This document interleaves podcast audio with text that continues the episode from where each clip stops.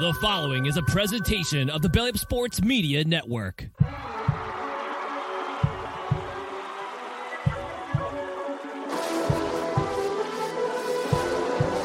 Ball sends it over to Edward Robles. Go insert name FC.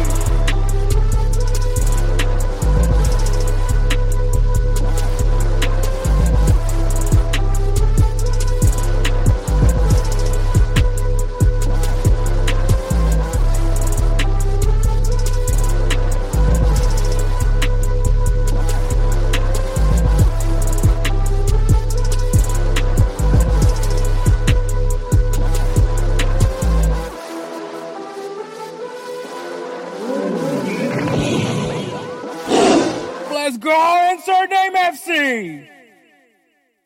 What is up, everybody? It is Hector Flores, host of the Insert Name FC podcast, a member of Belly Up Sports, and it is just me this episode because, um, obviously, you guys know it is summer, summer vacation, and Edward is a single father of twin boys, and um, this was his week with the boys. We did take Fourth of July off because obviously America, but um, Edward also uh, ha- this is his week with his uh, with his children, and um, obviously, I'm not going to deprive anybody from being a father. Family always comes first. I think that should be something that most people should be able to understand.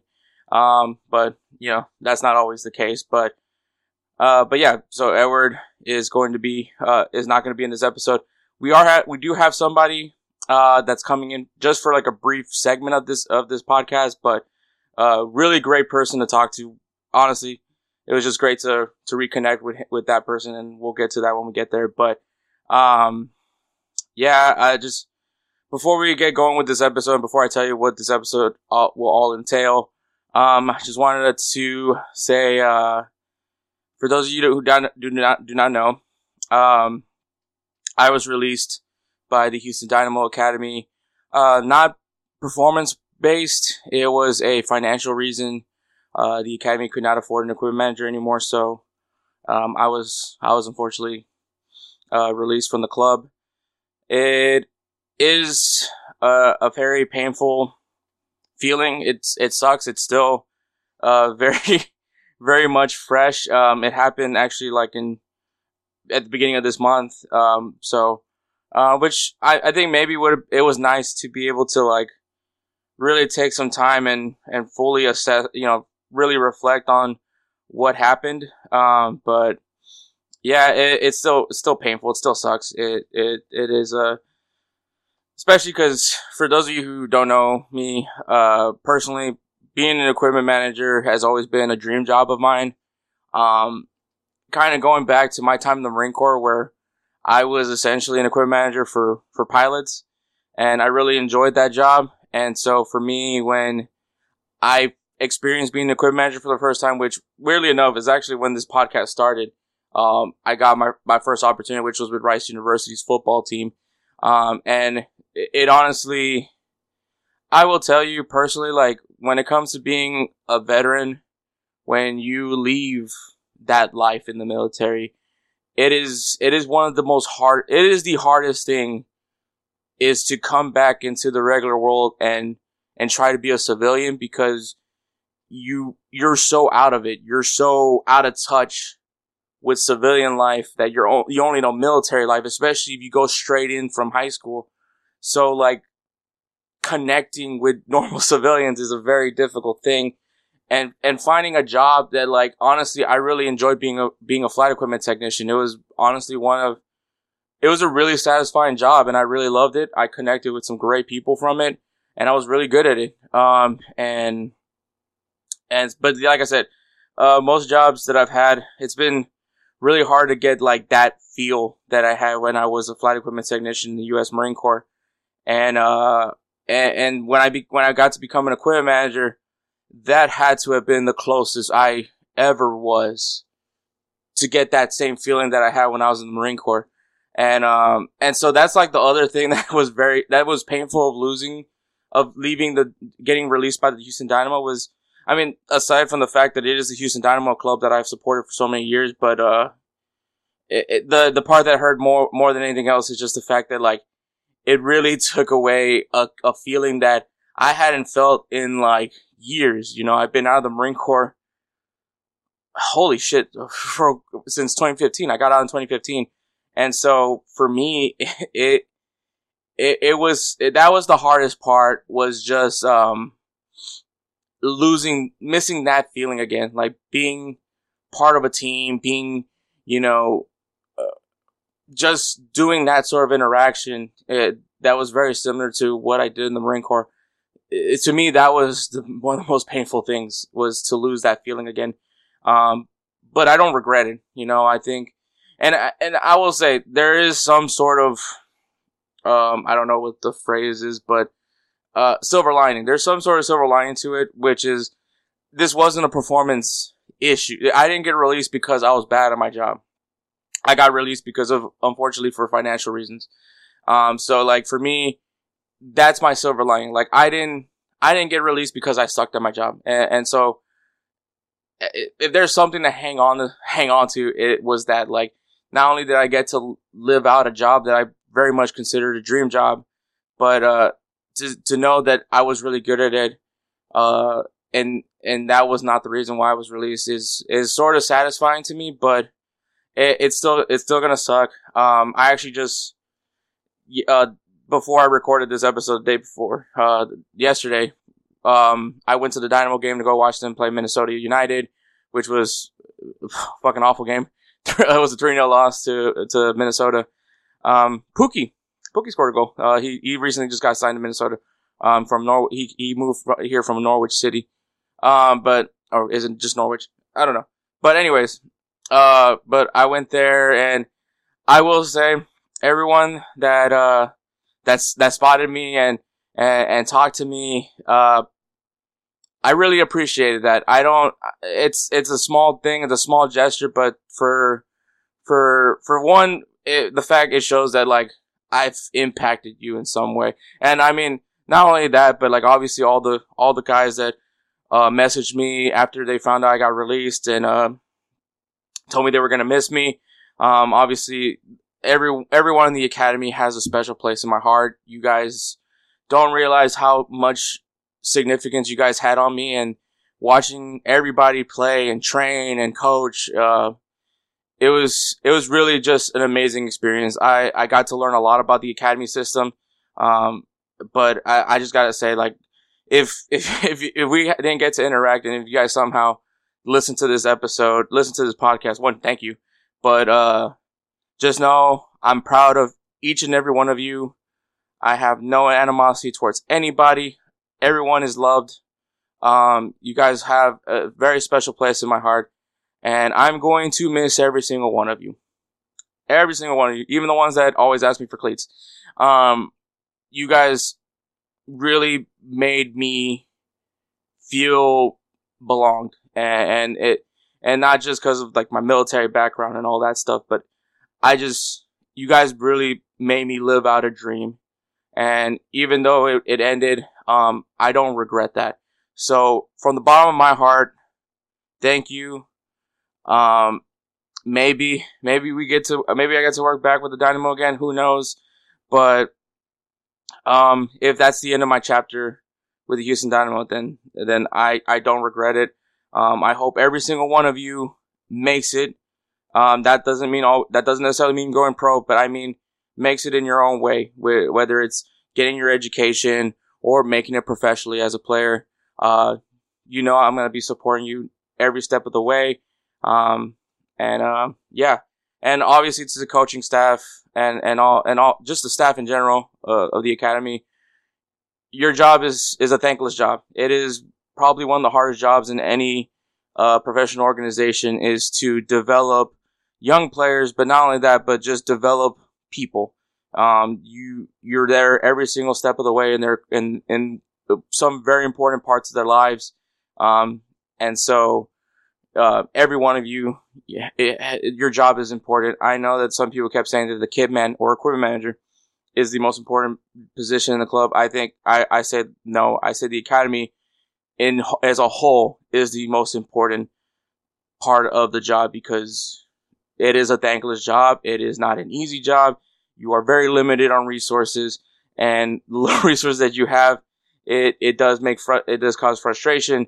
I mean, obviously, you, you know, the academy just lost an equipment manager. Not a lot of, not, to, to give you guys a point of reference, not a lot of MLS clubs have academy equipment managers.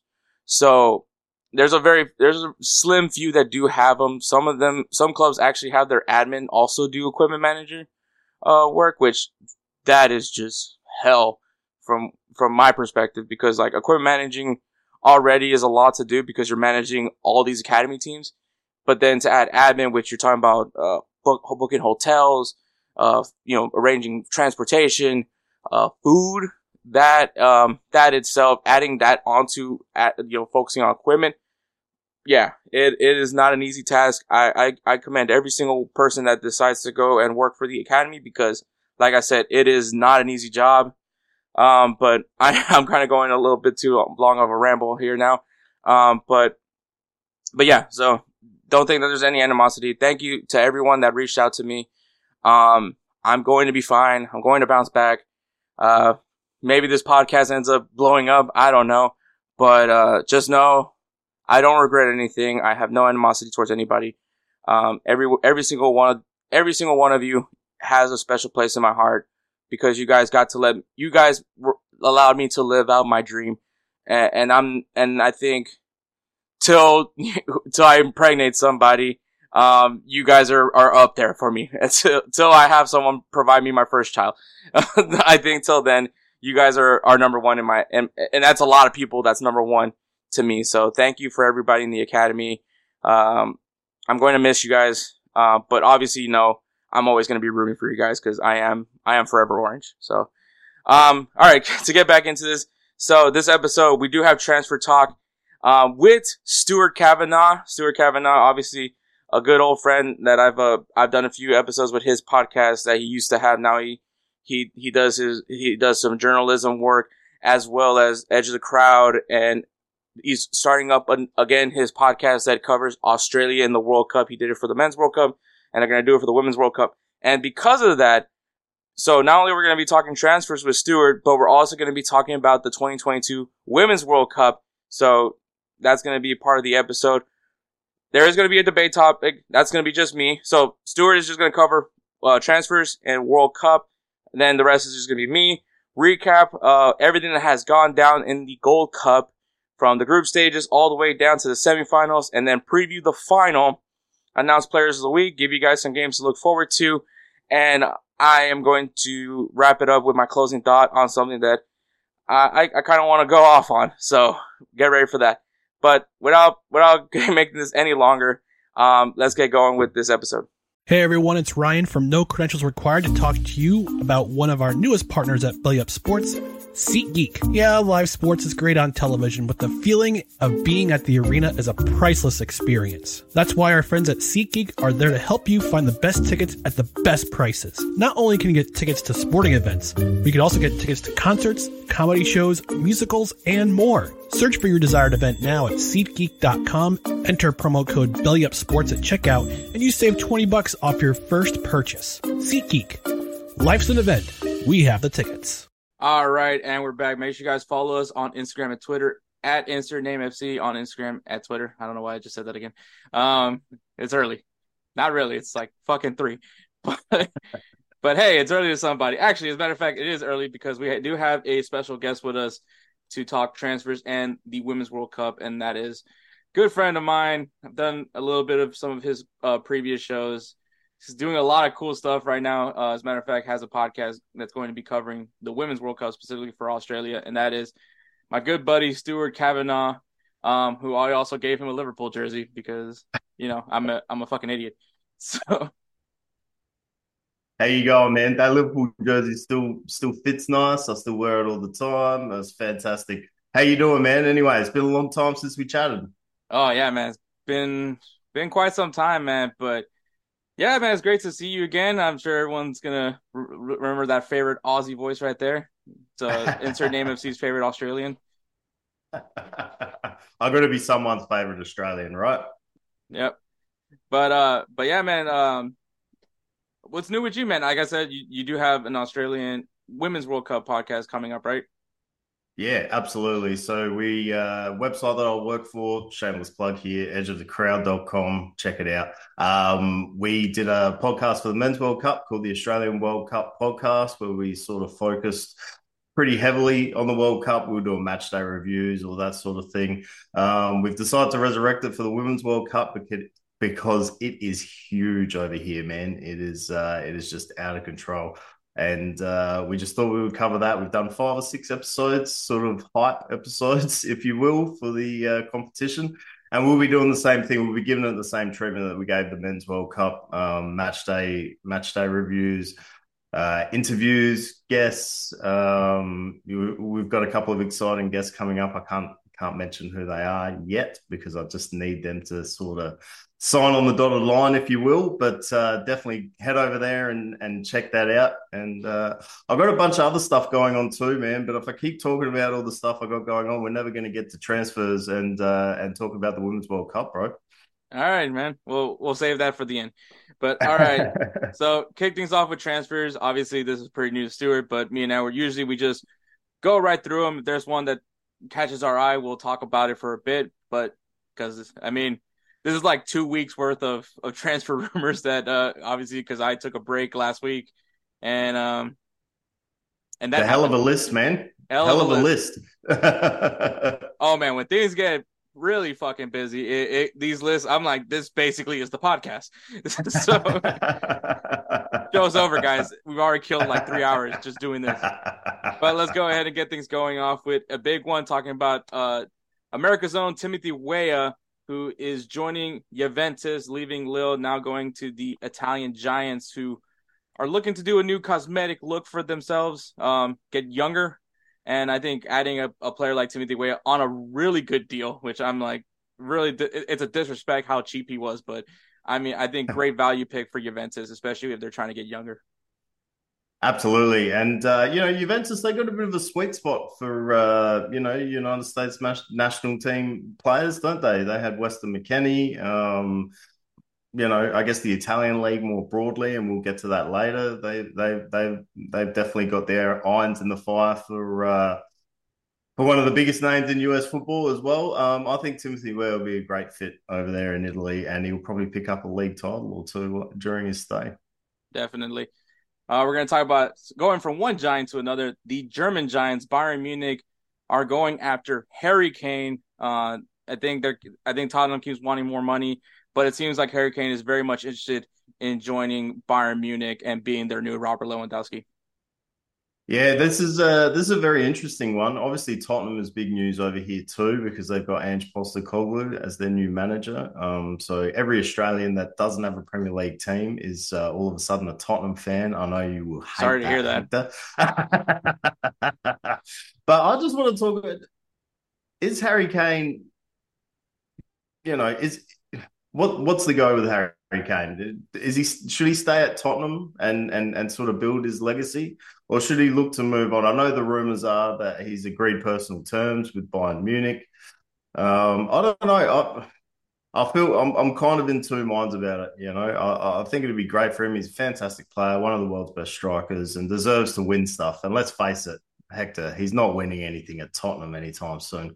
So, but then on the other side of the coin, heading to Bayern Munich is just such a walk up. It's like it's almost like cheating. You know, you go there, yeah, I'm going to pick up a few leagues, and uh, I, I, don't know where, where do you sort of sit on the Harry Kane thing? If you can take your Tottenham bias out of it, mate. So, um, previous I was actually on a Corner Booth podcast. Uh, they do their Thursdays where they like to get drunk and, and talk stuff about sports. Um, it's a member of Belly Up Sports. Uh, I was on there. I was with them last week, and the topic was actually athletes who are in teams that we don't support. And um, and mm-hmm. Harry Kane was on, on, my top five list. Harry Kane is a player that I do tr- respect tremendously. Um, unfortunately, he plays for that shite club, uh, Tottenham.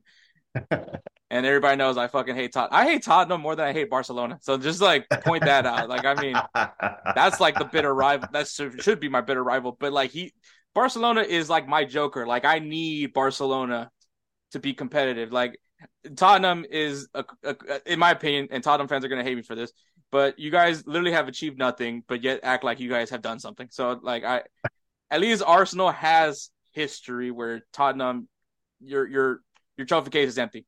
Um, and so I, that's all I gotta say. But I do have a lot of respect for Harry Kane. I think he is definitely a player truly special. He's he's gone through a lot of heartbreaks uh, in, in his in his time, not only with Tottenham, uh, but even with England. I mean, you're talking about heartbreak after heartbreak, penalty after penalties. I mean, it's just the guy can't just can't get a grip a grip of a trophy. Bayern Munich, yeah, it's super unfair. Um, but Bayern Munich had the closest. I think this past season was the closest to being mortal. Um, which they almost lost the league to the Borussia Dortmund, which I think would have been probably the best best thing that would have would have happened for the Bundesliga because I, I, but I I do think uh, the Bundesliga is starting to get a little bit more competitive, which is a good thing. Mm-hmm. But obviously, uh, adding a player like Harry Kane, I think this is a no offense, but a better upgrade than Sadio Mane. Um, I think personally, it's just because they played Sadio Mane at the wrong position.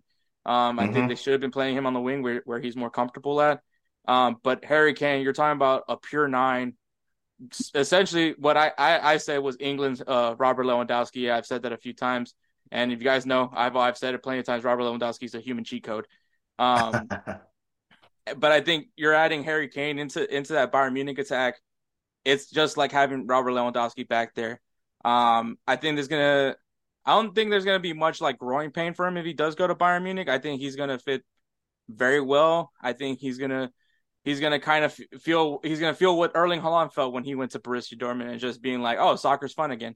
Uh, so I think for me, it, will be Harry Kane needs to lift the trophy. That's all I got to say for to sum it all up. I need I, I need to see Harry Kane win a trophy, and I think that Harry Kane does boost Bayern Munich not only for the Bundesliga but also to possibly compete again for a Champions League. That's uh, that's a pretty compelling case, mate. Uh, I think I agree with you. You know, Harry Kane needs to lift a trophy, and I know I said it's kind of, it's, it's kind of like cheating going to Bayern Munich because you're guaranteed a trophy almost uh, every season. But uh, yeah, no hard feelings if uh, if Harry Kane goes to Bayern, I suppose. Yep. But continuing on, all right, Loftus Cheek is joining AC Milan. This will not be the last time we hear AC Milan in this thing. but Chelsea's fire sale. It's it's it's happening. And as we continue on, Kai Havertz, another Chelsea player, joining Arsenal. Um, I still don't know how to truly feel about this signing yet. Uh, as an Arsenal, as a as a guy that likes Arsenal, but Kai Havertz has his moments. Um, he could be good. I think he could be good. I just don't know where the hell he's going to play. I know they've been saying that he's going to be part of the midfield, but that just that just sounds weird. But we we were sort of chatting off mic about this. Um, you know, I was just touching base with Hector. I hadn't spoke to him for such a long time since Arsenal's superb Premier League season last year. And uh, it, is interesting that uh, Kai Havertz is is being mentioned as a part of sort of a I don't know if you call it a midfield rebuild at, at, Arsenal, but uh, you know he, he always sort of played in the attacking third for, for Chelsea. So uh, yeah, I'm curious to see how he goes um, if he does actually play in that midfield three. Exactly. Uh, sticking with Arsenal, adding another part of that rebuild for the midfield. Declan Rice has finally joined Arsenal after just rumors on rumors. It's gonna happen. It might not happen. Oh, Manchester City decided to join in the race for him. You know, all that shit. It's it's it's done. Arsenal basically put their nuts on the table and said, "No, we're getting Declan Rice. Fuck you, Pep." And they got 105 million plus add-ons, right? And so that would make him the most expensive Englishman uh, of all time. Let that sit in. Uh, holy shit! Fuck that. that that's that. I, all right. Well, um, no pressure. No pressure. I, I, I, I might I might have to, I might have to like be easier on on Kroenke for a while. I'm not, but I'm I might try to. Listen, they they're splashing the cash. Like, where has this money been? Is this just because they've qualified for the Champions League again? They they've sort of sort of loosened the purse, purse strings, or who knows? I think that they're seeing that they have something, and they just need to add a little bit more to it to be a little bit more consistent. I think Kai Havertz and Declan Rice does do that to make mm-hmm. make Arsenal a little bit more consistent. We're still talking about a very young Arsenal team, so adding a little bit more stable. I mean, adding more stability in the midfield. Um, I think that could help help keep make sure that they stay afloat. And win those matches that they're supposed to win, uh, and, and not not let Manchester City come back on them. you know, I just want to say on our Arsenal's transfer business over the last couple of seasons, one thing they've done really astutely is is get players who are already proven Premier League players. Zinchenko, Gabriel Jesus, um, now Kai Havertz and De- Declan Rice. I mean, say what you will, they're all at different levels, but they've all proven that they can cut it in the Premier League. There's no sort of um, oh, this guy's good over here. Let's see if he can make it in the Premier League. You know, these guys are going to come into the team and sort of hit the ground running, and and and they can deal with the uh, with the Premier League physicality and pace. So uh, I think that's you know some really astute business by Arsenal over the past couple of seasons. All right. Uh, I I definitely typed this wrong. Lucas Hernandez is actually leaving Bayern Munich to go to PSG. So the Frenchman is going to one giant to another PSG, where they're probably just not going to win uh, a Champions League again. Uh, I mean, until proven wrong, they're just not going to do it. Um, mm. so that's all I got to say for that one. But Lucas Hernandez, obviously World Cup winner. Um, I'm guessing they're hoping that they can look. They brought so many World Cup winners over to that PSG team, and and shit hasn't happened yet. So I mean, I'm just gonna point that out. So, but good move, for, good move for Lucas though. He's gonna get paid a lot because that's what PSG is good for. Absolutely. Uh, going back to Arsenal, Jurrien Timber is joining Arsenal. He's a defender from, I believe, Ajax. So Ajax just doing what they do best, and that is have a very competitive team, have develop a bunch of prospects, and then let other teams go ahead and take them for big money, and that's how they stay afloat. so Jurrien Timber, that that deal's confirmed, is it? Yeah. Yeah. Right. Wow. That is some huge business. When I was talking about loosening the purse strings, I was talking about the money for Havertz and Rice, but uh, what was it, like 40, 40 million, 45 million for Jurrien Timber? Mm-hmm. Yeah, right. Jeez, splashing the cash. Just uh, Manchester City Junior over there, Hector. Yeah, just just not a not a sheep, just some guy, from, just, just, a guy with a mustache from like Missouri. Um, Continuing forward, Marcelo Brozovic, he is leaving Europe and going to Saudi Arabia like most older players are doing right now and joining Ronaldo's team, Al Nassr. So this is probably the biggest news story, not this particular transfer, but just uh, you know, Saudi Arabia just deciding, you know what, we're going to try and actually have a decent league and and and and poach a bunch of players from Europe it sort of smacks of the the LIV Golf. I don't know if you're across that, uh, yeah. Hector. But it's, a, uh, it's, an interesting story that the whole LIV Golf thing. Now it's part of the PGA. So... Yeah, it's uh, it, it's kind of fascinating, and uh, you know, I'm not ashamed to say that the, there are a few players that that I'm I'm interested to see how they go over there. Not to mention, um, Steven Gerrard has uh, has decided to go over there to manage, although it's definitely not for the money. Bullshit. It, it can't so, be for the money. It can't. Yeah. It can't be. Look, Saudi Arabia. If you wanna, you wanna pay for my allegiance. All you don't even need to give me a hundred million. Just, just whatever ten percent of that is, I'll I'll take that. So like, I mean, I'm I'm look. I just I just need to get my bills paid. I just and get a house and uh and I'm good. So I'll yeah, be I'll be, me... I'll be full Saudi. Hey, yeah, get me and Hector over there. We'll run the official Saudi League podcast. How about that? There you go. There you go. I, will be making the push to have the Saudi League join the Champions League. We'll, we'll make it happen. We'll make y'all join the UEFA. Considering on longtime Chelsea player, probably the longest tenured Chelsea player at the time, Cesar Azpilicueta is joining Atletico Madrid. Um, yeah, this the Chelsea fire sale continues, but I believe this was a free transfer actually. But I think now the longest tenured Chelsea player is Ethan Ampadu. Right. Wow. That's uh yeah, not exactly a first team monster. Um but uh Cesar Azpilicueta, excuse yep. me, um, for my terrible pronunciation there. Just a nice transfer, right? He gets to go home, um, spend his last few years mm, probably with his family and stuff, and uh, it's just nice, you know. the The transfer world is is so cutthroat, and players you, you often hear stories about them being sent to clubs they don't want to go to, and you know, just uh, sort of having a tough time. It's nice when you see these types of transfers. Um, you know, longest tenured Chelsea player, like you said, and uh, he definitely deserves it. It's good to see the club doing him a solid, I suppose. Yep. Now, talk about Liverpool player. You know, you had you had Stuart over here not being able to pronounce someone's last name. I'm definitely not to be able to pronounce his last name. I think, I think I'm to definitely struggle. But with Dominic,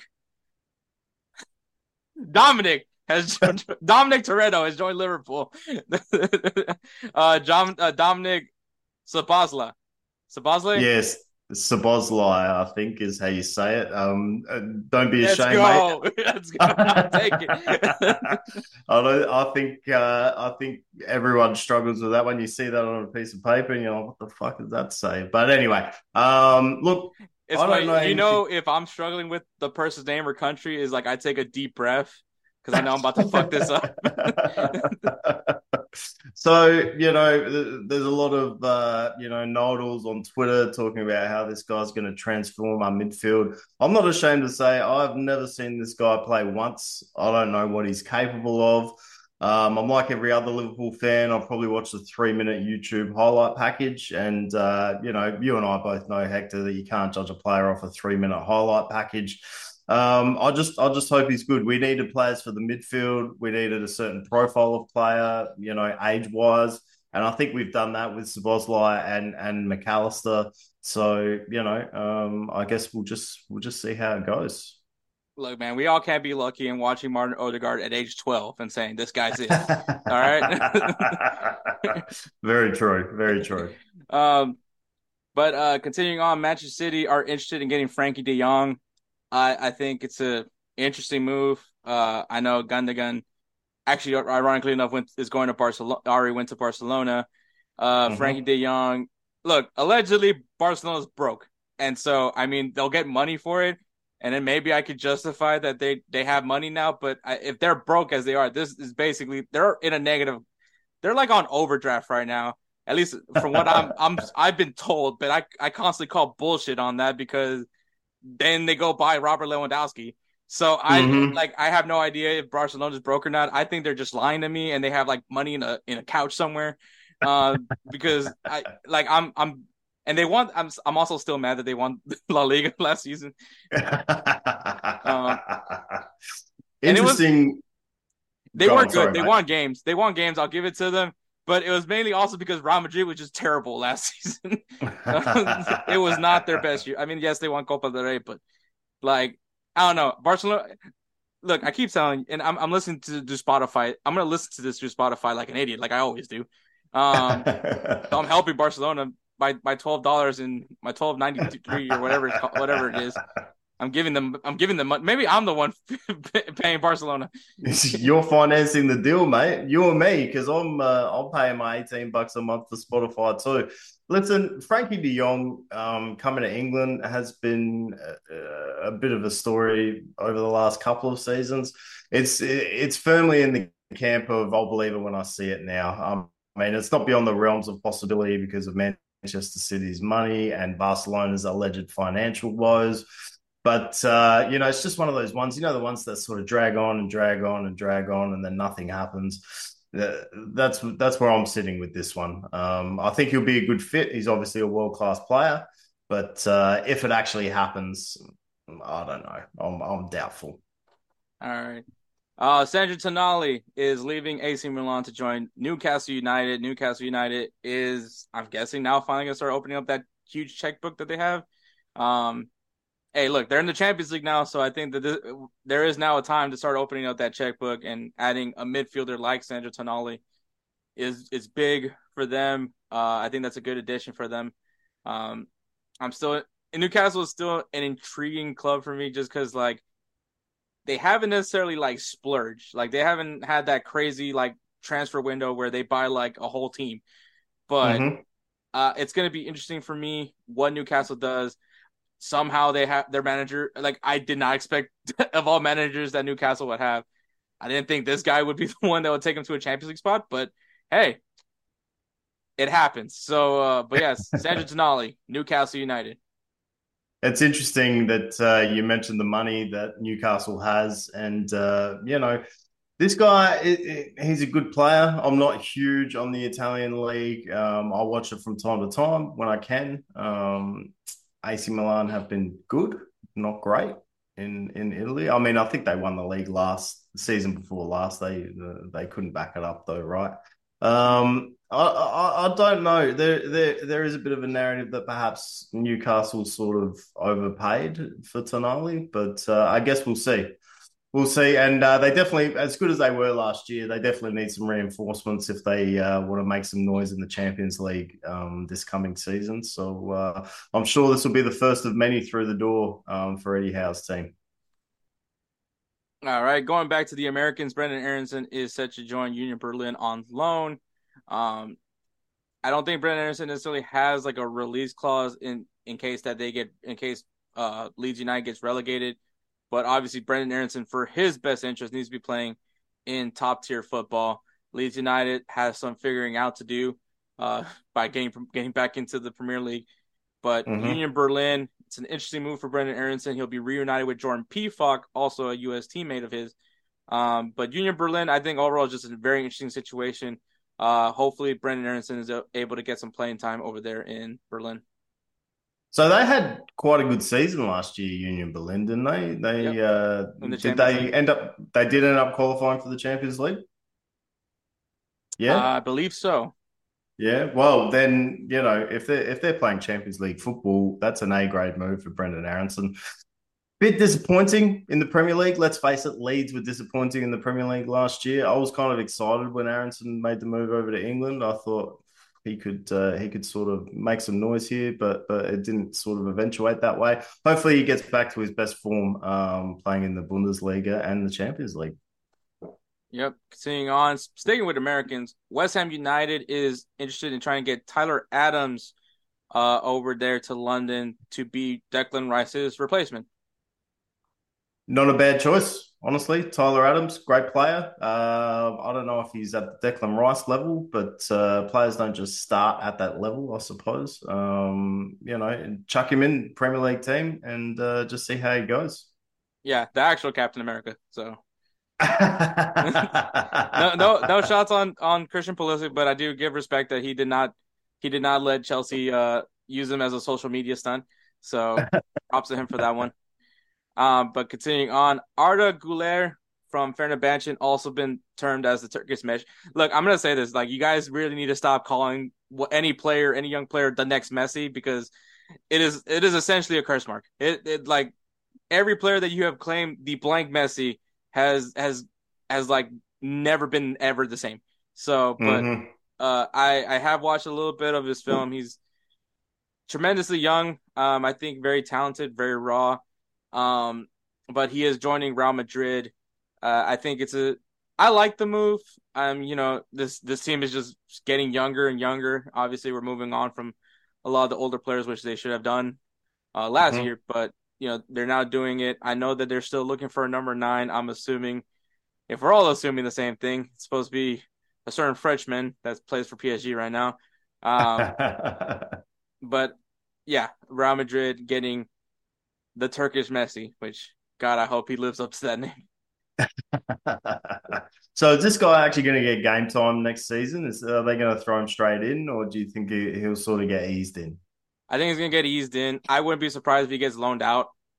Um, mainly just because of where he plays in the position. There's already, mm-hmm. I mean, Real Madrid. It's it's even their bench is loaded. so, I mean, yeah. their bench could probably start anywhere anywhere else. Um, mm-hmm. but I, I think he, he's gonna is gonna maybe maybe make a few Copa Copa del Rey appearances, maybe maybe a game that's not necessarily like huge for for Real Madrid. Um, it I think that, that that's that's someone that they're gonna try to like ease into. Um, but you know, obviously, he gets one year with Ancelotti. Ancelotti is obviously expected to go to to Brazil at the end of the season, and then I believe Xabi Alonso is expected to be the next Real Madrid coach. Um, which that's just I'm I'm I'm happy about that. Um, and I'm not joking. Still, I'm actually I'm very happy about that. He's doing great things at uh, Leverkusen, right? Yeah. It's Leverkusen, yeah. Yep. Yeah. Um, that, that, that, that's incredible. I know this is sort of off book, but Ancelotti coaching the Brazil team, that's that's wild to me, man. Um, yep, this summer. guy's just just won trophies in every continent, and he's bored of European uh, every continent, all the big leagues. Sorry, in Europe, and now he's bored of Europe. He's clocked it, so he's he's going to move into international management. Start with Brazil, win a World Cup with them, head back to Europe, try and win a World Cup with them. I just can't wait till he decides to come to Australia and win a World Cup with us. You know, a person can believe. Fortunately, I got uh, unfortunately I got Greg Berhalter, so. I'm not mad about that. It's not like the U.S. U.S. Soccer Federation spent thousands and thousands of dollars on a searching firm to to only bring back the guy that you guys you guys fired. So, I'm not mad about that.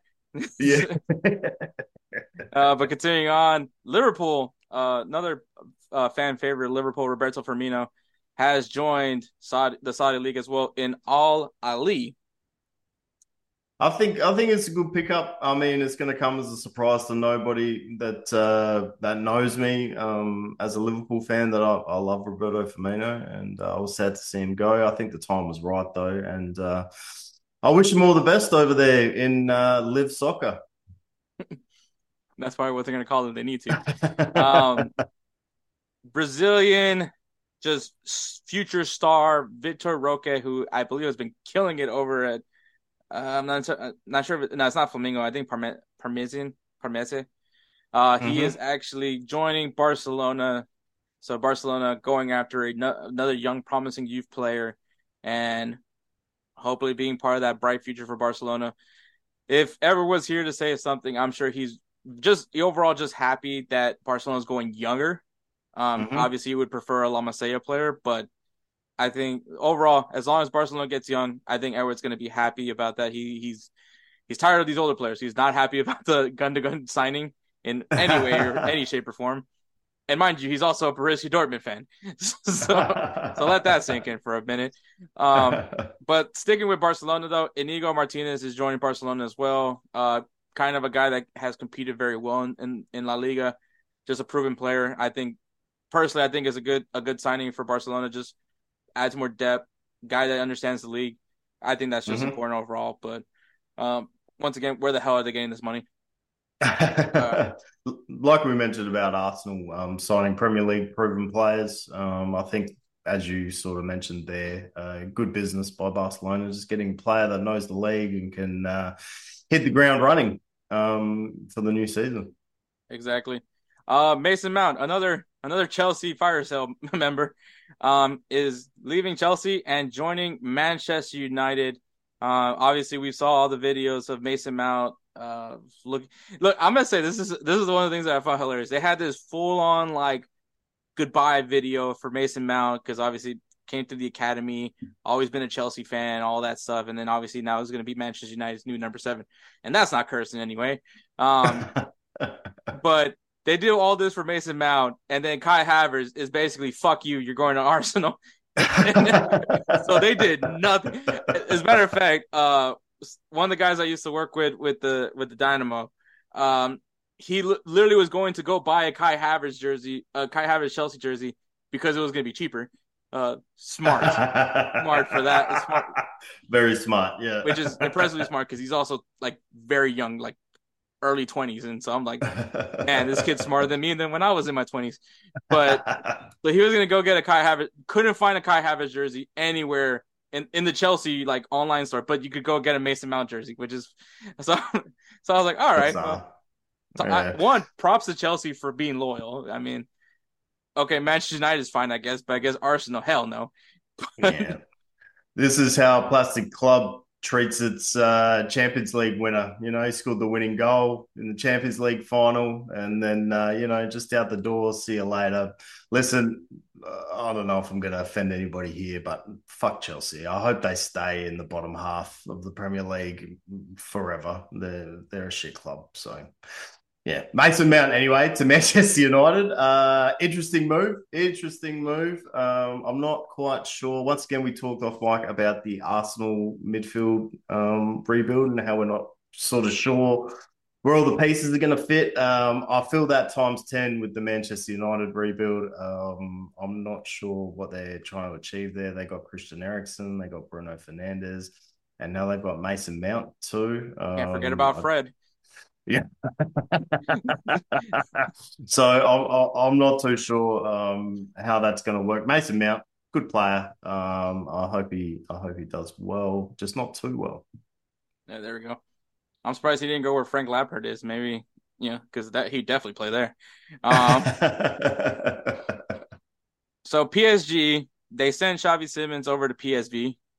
That's a fucking confusing sentence to say. so they send him over to PSV. He goes and just balls out over at PSV, actually under Ruud van Nistelrooy as his coach. Mm-hmm. Um, has an amazing season. Well, PSG realized they made a terrible mistake, but there what that thing that's crazy about how brilliant PSG was at this moment, just this moment, not not, not any other occasion. Um, they they had a buyback clause, which is kind of similar. A lot of clubs do this. Real Madrid is notorious for this.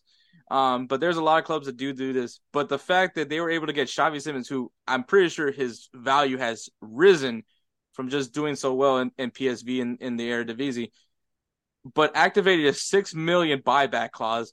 So whatever they whatever Xavi Simons was worth, it they literally got Xavi Simons back for the fraction of a cost. Which it was funny. Me and everyone we talked about his transfer over to PSV last goddamn last year.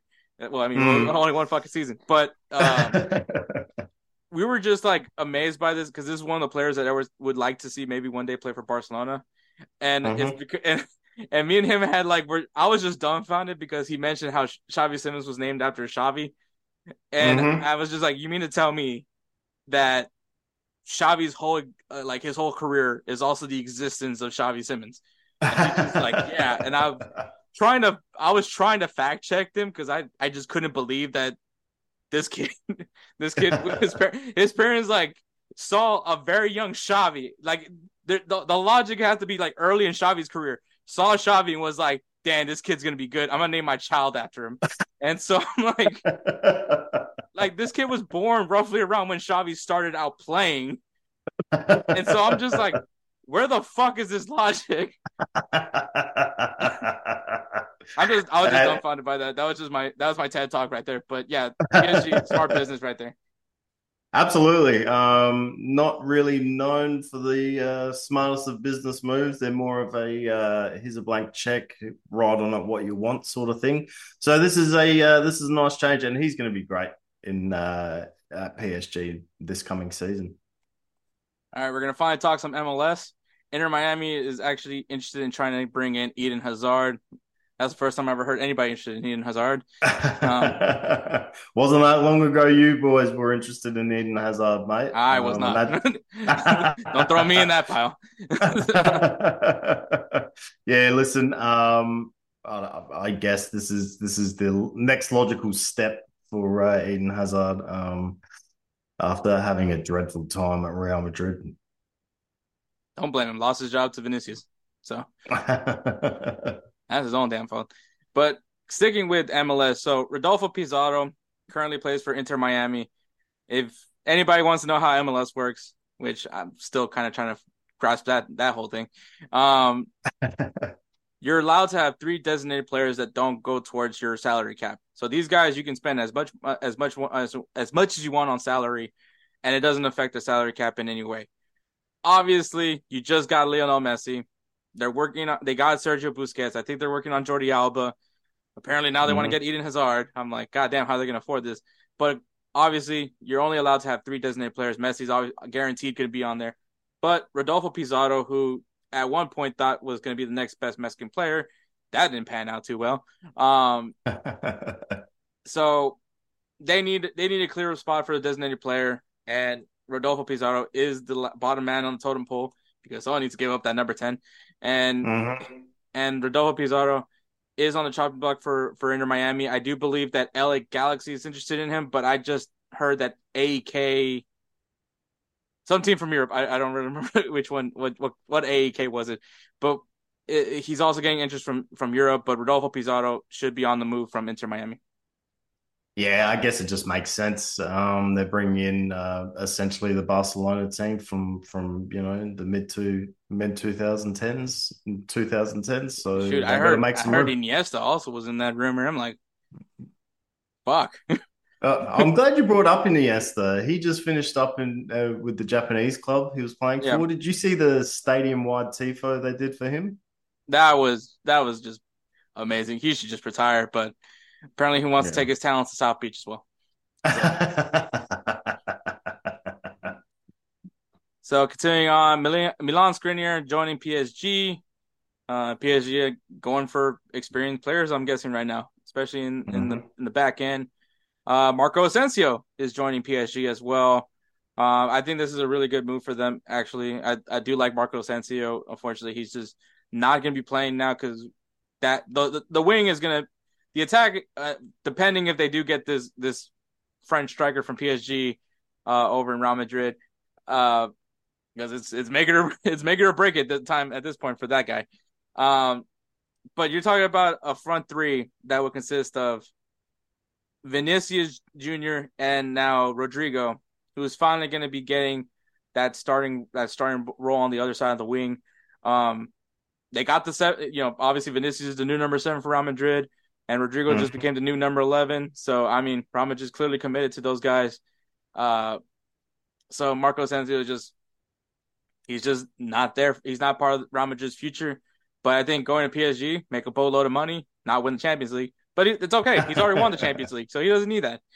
So I think personally, it's a good move for Marco Asensio surplus to requirements. Um, I'm a fan of Marco Asensio as well. Um, it's a shame he's not coming to play in England, but uh, that's another conversation for another day. Yep. Sticking with PSG, they also are interested in bringing in Ousmane Dembele, which I don't know how many times I've heard that PSG is interested in Ousmane Dembele. I mean, they've said it so many times. Um, maybe they get him, maybe they don't. I don't fucking know. If at this point, do it before he gets injured again. Um, I mean, listen, Listen, we're gonna have some fun here. You're gonna enjoy this, Hector.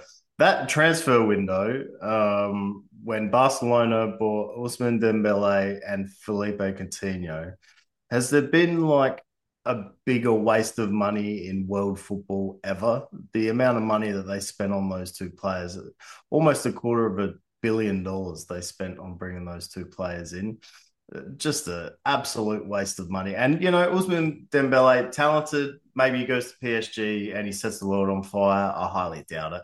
But yeah, just uh, just incredible lack of foresight from Barcelona there um, with those two transfer moves in the same window as well. Yeah, it was that was an insane time. Who would have? And then what they loaned they loaned uh, Coutinho out to go to to Bayern Munich and then wins the Champions League with Bayern Munich against them, right? Against them, yeah. That's a that's poetic right there. Uh, yeah, absolutely. Speaking of poetic, Granit Xhaka is now leaving Arsenal. Thank God, and he's joining Bayer Leverkusen. So. Granit Xhaka hasn't earned any brownie points after his stellar season last year. You still on the uh, hate Granit Xhaka train? It, it, it went from a hate to a dislike. Um, yeah. So I mean, progress, I guess, but I just, I've just never been a fan of Granit Xhaka. I've said it plenty of times. He'll score an amazing banger of a goal, but then get red carded the next game. Um, mm-hmm. so it's just been. I mean, I think he's he earned his respect back. Um, obviously, he's I believe he got to captain a few times when Odegaard was taking off the taking off the match. Uh, but mm-hmm. I just, it's just for me. I just never valued him that much every time I play FIFA with Arsenal, the first thing I do is sell Granit Xhaka. So I mean, like, is he a good player? Yes, I think he's actually a very good player, but I just never thought he was a good fit for Arsenal. Um, and um, and now he's going to Bayer Leverkusen, which I'm sure he's gonna kill it over there in the Bundesliga, um, for sure. But yeah, I I have it, it it turned from a hate to now a dislike. So I mean, progress. Maybe one day, maybe one day I'll like him. And now he's out the door. He's off to the German league. So to play under Xabi Alonso. So that's interesting. Go. Yeah. So Ricardo Pepi obviously goes over to FC Augsburg from FC Dallas. Doesn't get much playing time at FC Augsburg. So then goes to the Eredivisie for Groningen, who got relegated. no, no, mm. no real connection on that one. But um, he was killing it over there for Groningen, was scoring goals, found himself again, got dissed by Greg Berhalter by not getting selected for the World Cup. Not one of my few gripes that I have with with him, aside from how he treated Gio. Uh, but obviously, you know, he didn't want to go back to Augsburg because he knew he just wasn't going to play much over there. So he ends up getting a move to go back to the Eredivisie to play for PSV, um, which I think is a really good move for him. He's gonna he's already comfortable with the league. He already is familiar with it, and obviously, if everybody knows, the Eredivisie is one of the best leagues for development because the next step is always going to be English Premier League, La Liga. Usually, a lot of these players go out to go do even better things in the Eredivisie. So I think Ricardo Pepi is making a smart move for himself. Maybe takes a step down, goes down to a lower league. Some may say, but I think he's this is the right league for him. And when he gets better, he's gonna get he's gonna go play for a bigger club. And I I, I truly believe that he has that quality. Um, and now he has to. At, now there's a lot more pressure for him because that that striker room right now for for the U.S. You're talking about Ricardo Pepi, Jesus Ferreira is killing it right now in in Gold Cup. I mean, mind mm-hmm. you, yes, it's Gold Cup, but uh, and then doing it against Caribbean teams. Um, but and then Florian Balogun, also a very threatening presence now in, in that in that attack. Josh Sargent, you know, you sh- you can't forget that kid. So the striker mm-hmm. the striker options right now for US is is very bountiful. So I mean, Ricardo Pepi's got to take advantage of his opportunities when he does. Absolutely. Uh, I'll keep this short and sweet. I think this is a great move for Ricardo Pepi. Uh, I think he's going to score a hatful of goals for uh, PSV and uh, establish himself as the US men's national team number nine. All right. The last Chelsea fire sale, and it is official on this day. It is happening. It did happen. The jersey's on them. Everything's signed. Christian Pulisic is now part of AC Milan from what I've heard, it's a lot of a healthier situation versus Chelsea. Chelsea was just using wanting to use him as some sort of gimmick, Captain America thing. Uh, Christian Pulisic wanted to focus mostly mostly on soccer. And what's crazy is the times that he did play for and actually did get to play for Chelsea, he actually did very well. Obviously, mm-hmm. injuries happened for him, but he was just never the the first choice at his position. Then, of course, we had those weird where they played him in a weird position all that. I, I, I digress. The Chelsea period was just a nightmare for Christian Pulisic. Um, did get a Champions League trophy out of it, but now he's going to AC Milan, where it seems like the club is very set on making him part of this team, um, specifically being the number ten for for AC Milan. So I think a healthier situation and a place where he's definitely going to play with a very young, exciting AC Milan team that wants to improve. I mean, they're getting better each season, in my opinion. Obviously, two two seasons ago, won the Serie A, and then mm-hmm. last year was literally one game away from making it to the Champions League final. So I think this is a great move for Christian Pulisic. Yeah, great move. Um, he really needs to reinvigorate his career. Obviously, like you mentioned, the Chelsea stint was a nightmare for Christian Pulisic. Huge fan of this player. I know I said fuck Chelsea before, but um, Christian Pulisic great player, um, and I really hope he resurrects his career in Italy. And I think he's in a uh, in a perfect position to do it over there at AC Milan. Yeah, and then the last last transfer rumor is David. Well, not rumor; it actually happened. David De Gea is leaving Manchester United. Um, so Manchester United, I believe, are now going all in for Onana from Inter Milan. Uh, but David De Gea's time with Man U is officially done, and don't know where he's going from here. But I probably would say I would love to see him back in Spain, uh, but obviously mm-hmm. Atletico Madrid doesn't really need him. Real Madrid has Thibaut Courtois, and I mean Barcelona has, well, has you know Mark Sagan, who was the best goalkeeper in in there. So it's gonna be interesting to see where David De Gea decides to go. Um, but I mean, he, his time in top level football is still way ahead of him. You know, with goalkeepers, age isn't necessarily the issue. Obviously, experience is going to be very important. And David De Gea a lot of great experience, and obviously still very physically capable of being a top goalkeeper. Yeah, it'll be interesting to see where David De Gea ends up. Um, it was a bit weird how it was sort of announced. It was rumored for a while, and then he tweeted out of nowhere that he was leaving Manchester United before the club could uh, could say anything. Um, so obviously um, unable to agree on a new deal, I suppose. Now they're in for Onana, who I think is a fantastic goalkeeper. I think he'll be great for Manchester United, unfortunately.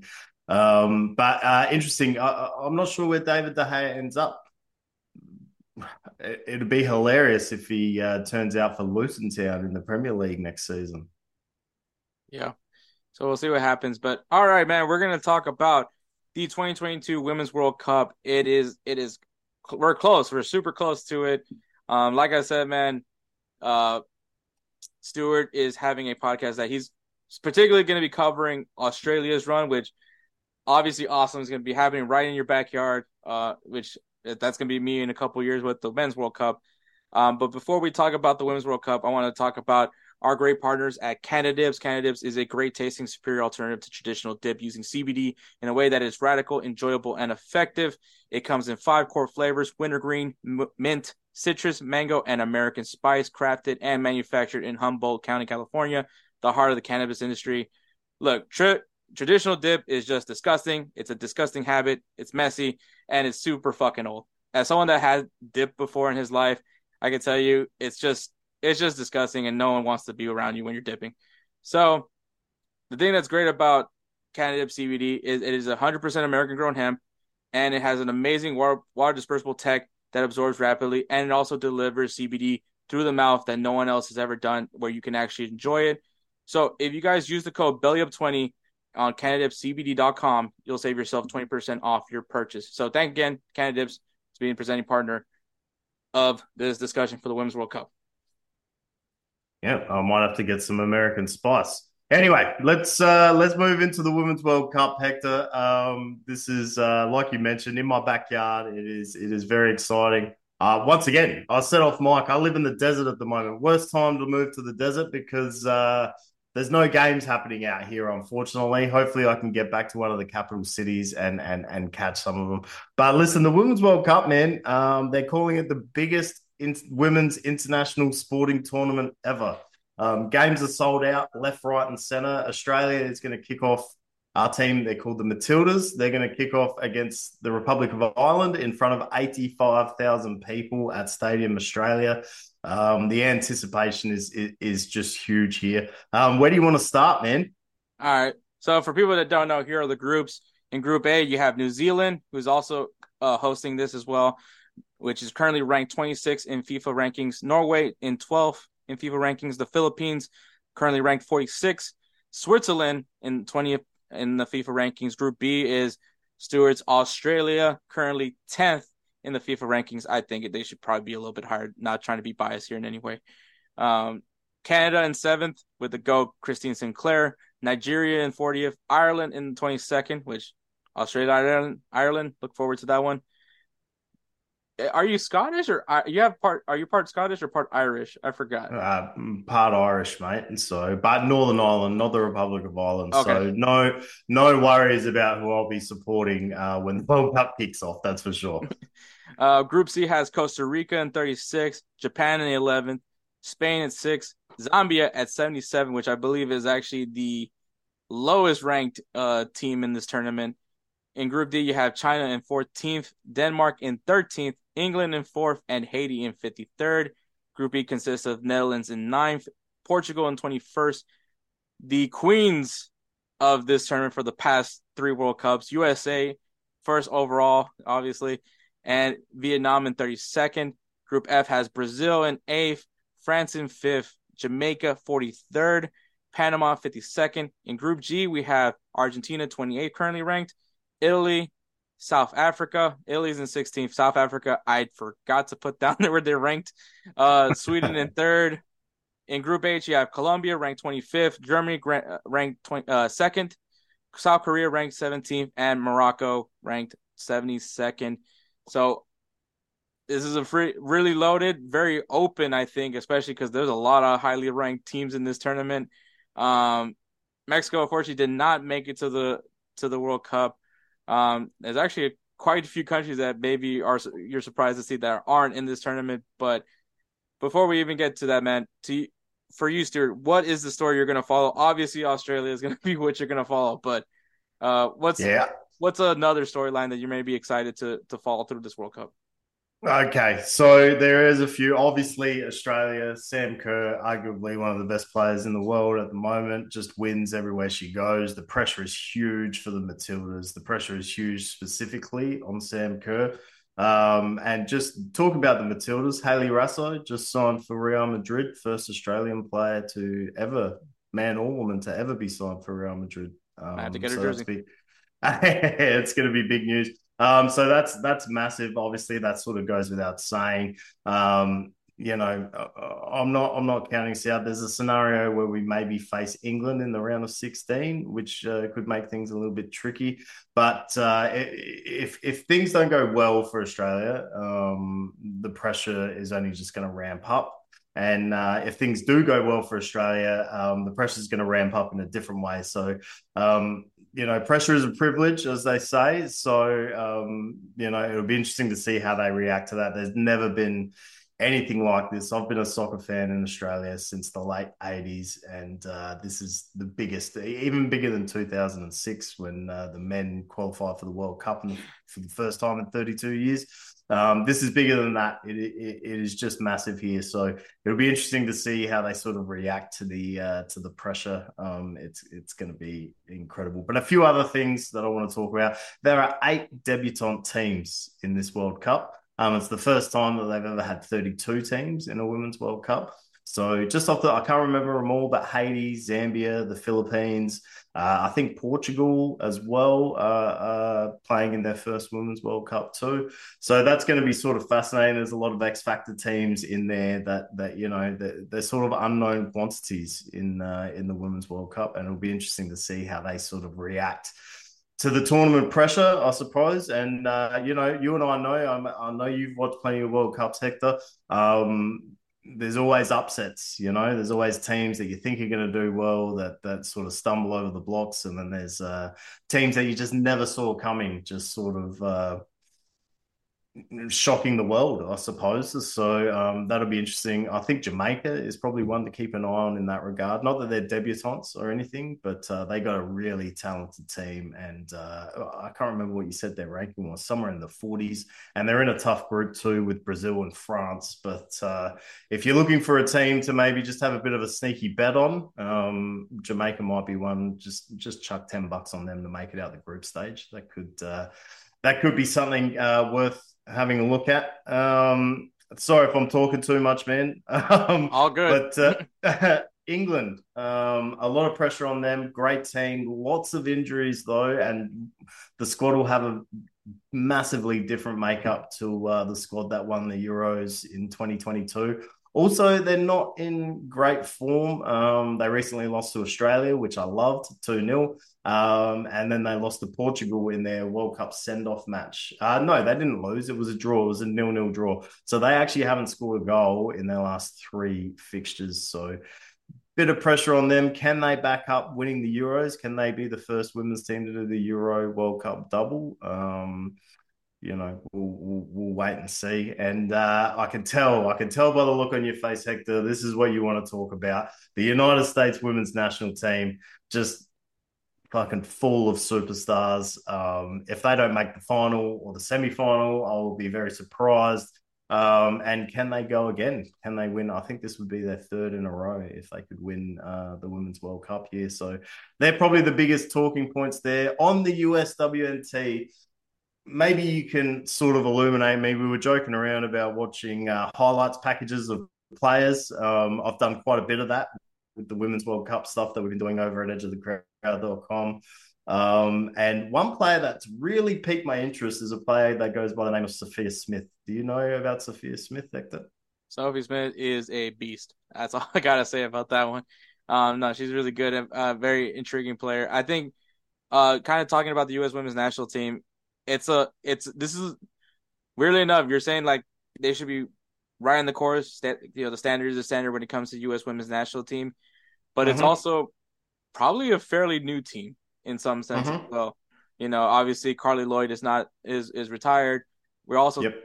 another thing to follow is this is megan rapinoe's last world cup as well and mm-hmm. so that's going to be a good storyline but you know now we're going to see the rose lavelles uh the sophie schmidt the Trinity Rodmans, you know, mm-hmm. seeing seeing what they do. I know this is going to be a big one, especially for me being a big Trinity Rodman fan, not because her her father was one of the greatest rebounders of all time in NBA's history, but I mean, she's also has made her own right. I mean, ML, uh, NWSL Rookie of the Year wins in her first season, wins the uh, NWSL Cup. So I mean, she's in her own way definitely building her own legacy, and that's one of the stories that I definitely want to follow is Trinity Rodman, how she creates her own legacy uh, and move more past away from her father's shadow.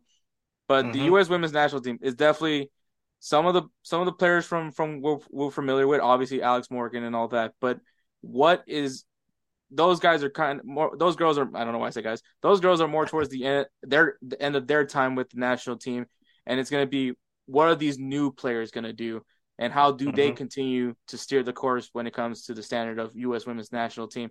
So I do agree. The US USA they should be able to walk away with it. But you're also talking about a fairly new team, so we're gonna see how that how those little changes will do uh, for this World Cup. Um, also, uh, something that I actually want to follow is definitely going to be like we're talking about the last World Cups for a lot of these players. Marta, you know, mm-hmm. being one of those players. Like, how does Brazil send her off right? Um, you know, Canada has Christine Sinclair. I don't know how long this woman's going to be playing, but uh, I mean, she's she's also a legend in her, her own way. But uh, definitely keeping track of like a lot of these women that are kind of near the tail end of their careers uh, is one that I'm very intrigued by. And you mentioned England, yeah, England definitely coming in in a rough patch, but you know they did win a very big tournament for them in the Euro. Um, mm-hmm. and and what can they do to capitalize off of that? Which I mean, I don't think they're definitely in a tougher group, in my opinion. Yep. Absolutely, it's so, one of the uh, it's one of the groups of death. Actually, I've got pegged down as a group of death. England, Denmark, and China are all in the top fifteen of the FIFA World Rankings. And then mm-hmm. Haiti is one of those debutantes. And like we discussed before, you know, there's always a debutant or, you know, a bit of a smoky team that sort of throws up a bit of a uh, unexpected challenge. Um, so it, particularly given the group that they're in, it, it's going to be a difficult one for them. I agree. I would also throw in Group E in there. I think mm-hmm. I think the Dutch, USA, Portugal. Portugal is going to be an interesting interesting country. You're saying that this is their first first women's World Cup as well, and it probably could be the fact that they're benefiting from a lar- to having a larger scale World Cup, which is also cool to highlight for Australia. The fact that you guys are hosting this, well, hosting along with New Zealand but it's also the newly expanded Women's World Cup. So, yeah, it's uh, it's going to be crazy, man. Like I said, the uh, the hype meter is, is is sort of off the scale at the moment. I think we're seven seven days out, six days out from the competition kicking off. Everywhere you go, even out here in the desert, uh, people are talking about the Women's World Cup. I wanted to ask you, Hector, what what has the hype like been over there in the states, mate? For the Women's World Cup? Yeah, yeah. Um, I think obviously the the fact that we're talking about the women's national team, uh, to quote the great Alexi Lalas, if you're gonna come at the queen, eh, eh, if you're gonna come at the queen, aim for her head. I think that's gonna be, um, it's it's yeah, Lexi Lalas. what a what a quote machine he is. um, but I mean, it, uh, until proven differently, I think that's always gonna be the the message when it comes to World Cup is, all right, you, if you're gonna bring us down, you better make sure you take us all out. And I think uh, mm-hmm like if if the Dutch or Portugal or even Vietnam, if they have a chance to even get USA out, I mean, make sure that you can keep it out of reach because we know what these players can do, what they're capable of. Uh, they've they've done it all. They've won tremendously through big leads. They've also been able to keep it close. They've also been able to come back. So I mean, there's one thing that this team is is just experience all throughout and I feel like they there's something that they haven't they haven't seen they haven't seen anything new. So I think is for these countries, and I think that's what the the the U.S. fans in general are excited about. Is just once again seeing this team just dominate like they do in every single World Cup. Absolutely, and interesting that uh, US and Netherlands, I believe, played off in the final in 2019. So we've got two finalists in the same group. Yep. Yep. Yeah. It's, it's definitely gonna be interesting. All right, so dark horses. Are you gonna stick with Jamaica? Uh, yeah, yeah. I think I'll stick with Jamaica. I think they are a bit of a dark horse. I don't think they're a dark horse to win, but I think they're definitely going to uh, oh, upset some. Spoiler. They're going to up. okay, spoiler. yeah. okay. Um, All right, I, so I'll, I'll give you that. You can pick your spoiler and then also have a dark horse that could probably win it.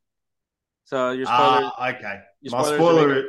Yeah, yeah. My spoiler is Jamaica. Um, I guess a dark horse. Eh, correct me if I'm wrong here, Hector, but uh, does Australia qualify as a dark horse to win this? Qualified tenth in the world, backyard World Cup. I don't know. I I, I say I'll allow it. I'll, the reason why I say that is because I I think people for sometimes, I mean, obviously you know it because you you, you follow Australia, but I think a lot of people end up overlooking Australia mm-hmm. at times. I know that a little bit more back before uh, Samantha Kerr. I know that this team was definitely up there uh, for yep. for a long time, and I mean Australia is still up there. It's not like it, but I think people just have forgotten about that. Even though now you have Samantha Kerr, who is now the co- one of the cover athletes for FIFA, and and you know being considered one of the best players in the world in, in her group. Um, but I think people forget about that sometimes about Australia. So I I I think Australia is, a, is actually a really good dark horse. Okay, well that's who I'll go with, men. Who have you got? What have you got, mate? Let us know. So my spoiler. Wow, this is this is like such a such a huge thing. Um, you know, actually, for me, I think the spoiler is Nigeria. Okay. I think qualified that... for they've qualified for every single World Cup. Nigeria. I didn't know that until and uh and Group B is a I think also a very very tough group, um, mm-hmm. as well. But I think obviously Canada and Australia are like the two heavy favorites. I would assume for Group B. Yep. Um, but I think Nigeria could play spoiler for either Canada or Australia to win the group out and mm-hmm. maybe have to go and try to compete for that runner up spot. So I think Nigeria will be the spoiler for me in this tournament because their group is very pivotal. I think it's it, it could be very just having either Australia or Canada as a runner up could definitely change that side of the bracket because yep. you're talking about two really good countries. So I mean, so I think Nigeria could definitely play spoiler there. But my dark horse, um,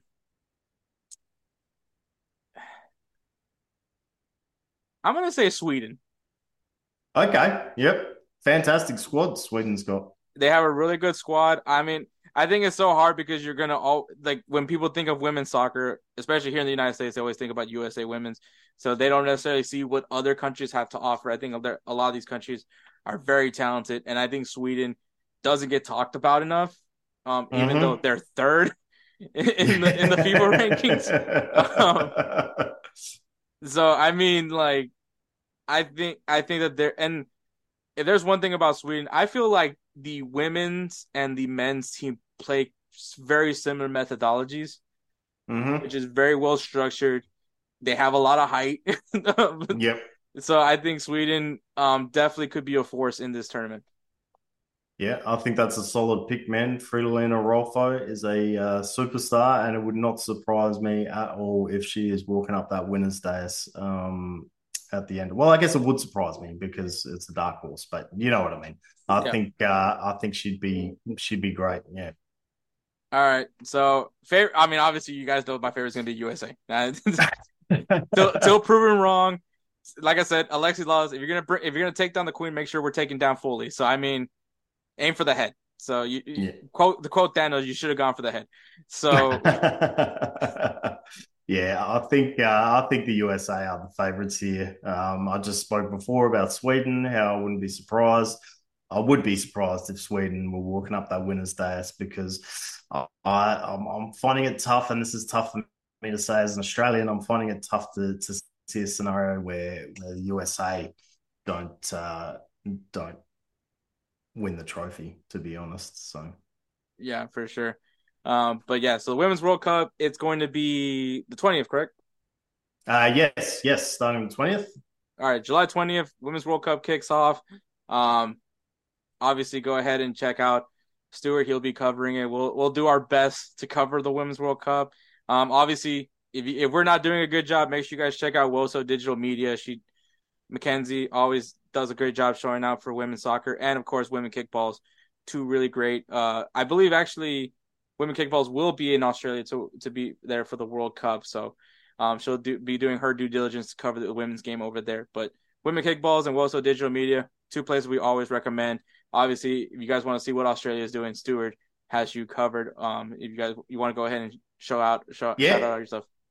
Absolutely. Woso Digital Media is fantastic. I just want to say, um, been listening, watching, getting a lot of information from over there. So definitely check that out. Australian World Cup podcast. Um, you can follow us on Twitter at Australia WC Pod. Um, definitely listen to it. We'll be covering everything in the tournament. It is going to be huge. Also, check out Edge of the Crowd. Um, it's your place to be for Women's World Cup information. Edgeofthecrowd.com. Um, we've been doing a 70 day countdown, and uh, there's just information on every team you could pro- possibly imagine um, over there. So if you need to sort of read up and, and and and dust up on your knowledge of the Vietnam women's national team, um, that's the place to do it. All right, man. So thank you so much, man. And uh, we got I gotta make I gotta be better and make sure that to to bring you along more, man. Uh, so always always let me know when you're available, bro. I'll definitely try to shake something up with you. Absolutely, man. Maybe we'll get you over on the World Cup pod while the competition's happening. Yeah, for sure, man. All right. Cheers. All right, man. Thank you again to Stuart for coming in. Very clutch, man. I wish we, we could talk more, man. Uh, once again, check out his podcast, man. Check out all his stuff. Follow him on Twitter. We'll go ahead and give him some love out there on social media as well. But, uh, yeah, once again, thank you so much, man. Came in clutch. But we do have a debate topic and the debate topic is kind of re- talking about U.S. soccer and that is, uh, Jesus Ferreira. And the fact is, is there a disrespect on Jesus Ferreira? And the reason why I'm bringing this up is obviously the striker talk, right? With the U.S. men's national team, the the constant question of who is truly the number nine for USA, and it, it's always you know Ricardo Pepi, now Folarin Balogun, uh, Josh Sargent, Jordan Pefok, all these names, but there's always one name that's kind of like yeah, but okay, kind of pushed to the side, and that is obviously Jesus Ferreira, who currently plays in FC Dallas and has been killing it over there in MLS. Um, and there was recently an interview with Reggie Cannon. If you guys don't know Reggie Cannon, right back, uh, U.S. men's national team player, hasn't really been playing that much lately with the U.S. just because the right back position is kind of very much loaded. Um, but so he was in an interview with Herculez Gomez. Uh, maybe one day we can get an interview with with Herc. Uh, but uh, and talking about Jesus Ferreira, like, does Jesus Ferreira need to go to Europe? And, you know, Reggie Cannon basically said it that for his development, he, development, he does need to go to Europe and compete in that level. Um, I understand that he, you know, MLS, you want to try to bring MLS up to a certain standard and it, it, like I said, eh, the, the, well, not like I said, but like the thing is with the MLS, it's still very young. It's still developing, but like a lot of countries also have that same idea that like, hey, if we have some top players in the world, let's get them to Europe. I mean, how many Brazilian players stay in Brazil? Um, you know, so like, especially a lot of these, like, you got like 16 year olds now going to Europe from Brazil. So it, for, for people to think that you need to improve your league, your, the league needs, the players, these players need to stay in their leagues and in their home leagues. It, like, it's, it's ridiculous because we know the level where the where the money is, where the le- the level of play is, is all in Europe. Obviously, specifically English Premier League, La Liga, Serie A, Bundesliga, like those leagues. Like they need to go there and elevate their careers. And the the thing is with Jesus Ferreira is yes, he is doing amazing. And then the times that he's been called up with the U.S. men's national team, he's done fairly well for himself. And obviously, there's more attention towards Jesus Ferreira now because of the Gold Cup. He, you know, he's he's scored he scored back to back hat tricks. Take it with a grain of salt, though. He was playing against, uh, I believe it was uh, St. Kitts and Nevis, and I think the, the other hat trick was from Trinidad and Tobago. So once again, take it with a grain of salt. I mean, yes, the level opponent should be something to be considered, but Jesus Ferreira has been your more consistent scorer as far as for the USA. Um, at least recently, but I think the reason why Jesus Ferreira is it's such at the bottom of the totem pole because I don't think he's necessarily a traditional nine. Um, you know, a lot, you know, people have thrown the label false nine to, to Jesus Ferreira. Some people say maybe a cam. Um, and so, and I get that logic. But like when you're talking about a true traditional nine, you're talking about guys like Ricardo Pepi, Florio Balogun, uh, Jordan Pefok, um, essentially the Robert Lewandowski mold, the Harry Kane mold. You know, that's what people are talking about when they're looking at traditional nine. And in U.S. men's national teams history with that number nine position, usually of a bigger body forward that can maybe bully a lot of this CONCACAF competition. It, it, you, like, a Jozy Altidore is probably like the prime example. Like, I think that's necessarily, essentially the mold that what the U.S. looks for in a striker. Um, which a lot of people thought that maybe Jordan Pefok or Daryl Dike would probably be able to fill right, fill that role right in. Um, obviously that didn't pan out, but now you got guys like Florio Balogun and Ricardo Pepi. So is there a disrespect on Jesus Ferreira? I think there is a level of disrespect because the fact is that the argument is that he plays in the MLS. So, like, he needs to level up his competition. And then when you look at what he's done with the U.S. men's national team, he's scoring goals again, like, he scored goals against, uh, you know, St. Kitts and Nevis and, and Trinidad and Tobago. Like, that's who he scored the hat tricks on. And, like, right now, Trinidad and Tobago has, hasn't really been, like, that good of a team in recent years. And St. Kitts and Nevis, I mean, is not a team that we normally see a lot in the Gold Cup. Um, but, you know, when we saw him against Jamaica, very quiet. Um, Canada, he was pretty quiet in Canada as well. Um, I mean, shoot, not to be spoiler, but like the Panama game, you know, he, he did score a goal, but, uh, you know, he also missed the penalty. I'm not, and I, this isn't me disrespecting Jesus Ferreira in any way. I do think that there's some quality in him. Um, I just don't think that for the for what the U.S. is looking for at a nine. I don't think he he he meets that criteria, uh, unfortunately. Um, and it's not being a hiatus or or anything. He just he's just a different type of player. I think if you were to use Jesus Ferreira, you would have to completely change your concept for the for the attack because you can't just use the utilization of set pieces um, would be a little bit different when it comes to a guy like Jesus Ferreira. Uh, whereas maybe like a Brandon Vazquez, you can use him more in that position um, because of just his height and in general, that's kind of what the benefit, the benefits of a big, bar, large body, uh, nine benefits for the U.S. is because of the fact that they do like to send the ball in through crosses.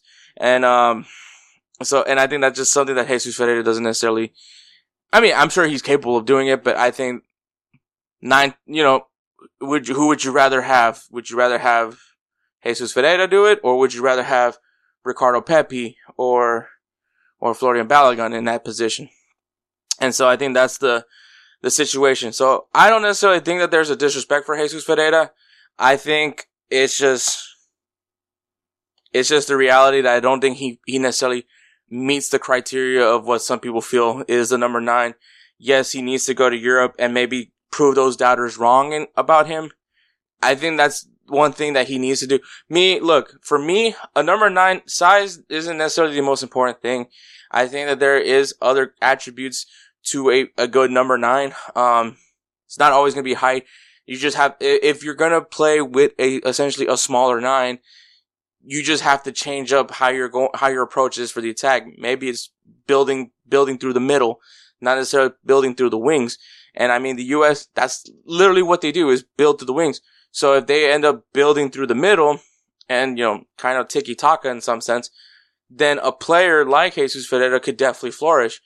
But in the style that the U.S. uses, I just don't think that he fits that criteria.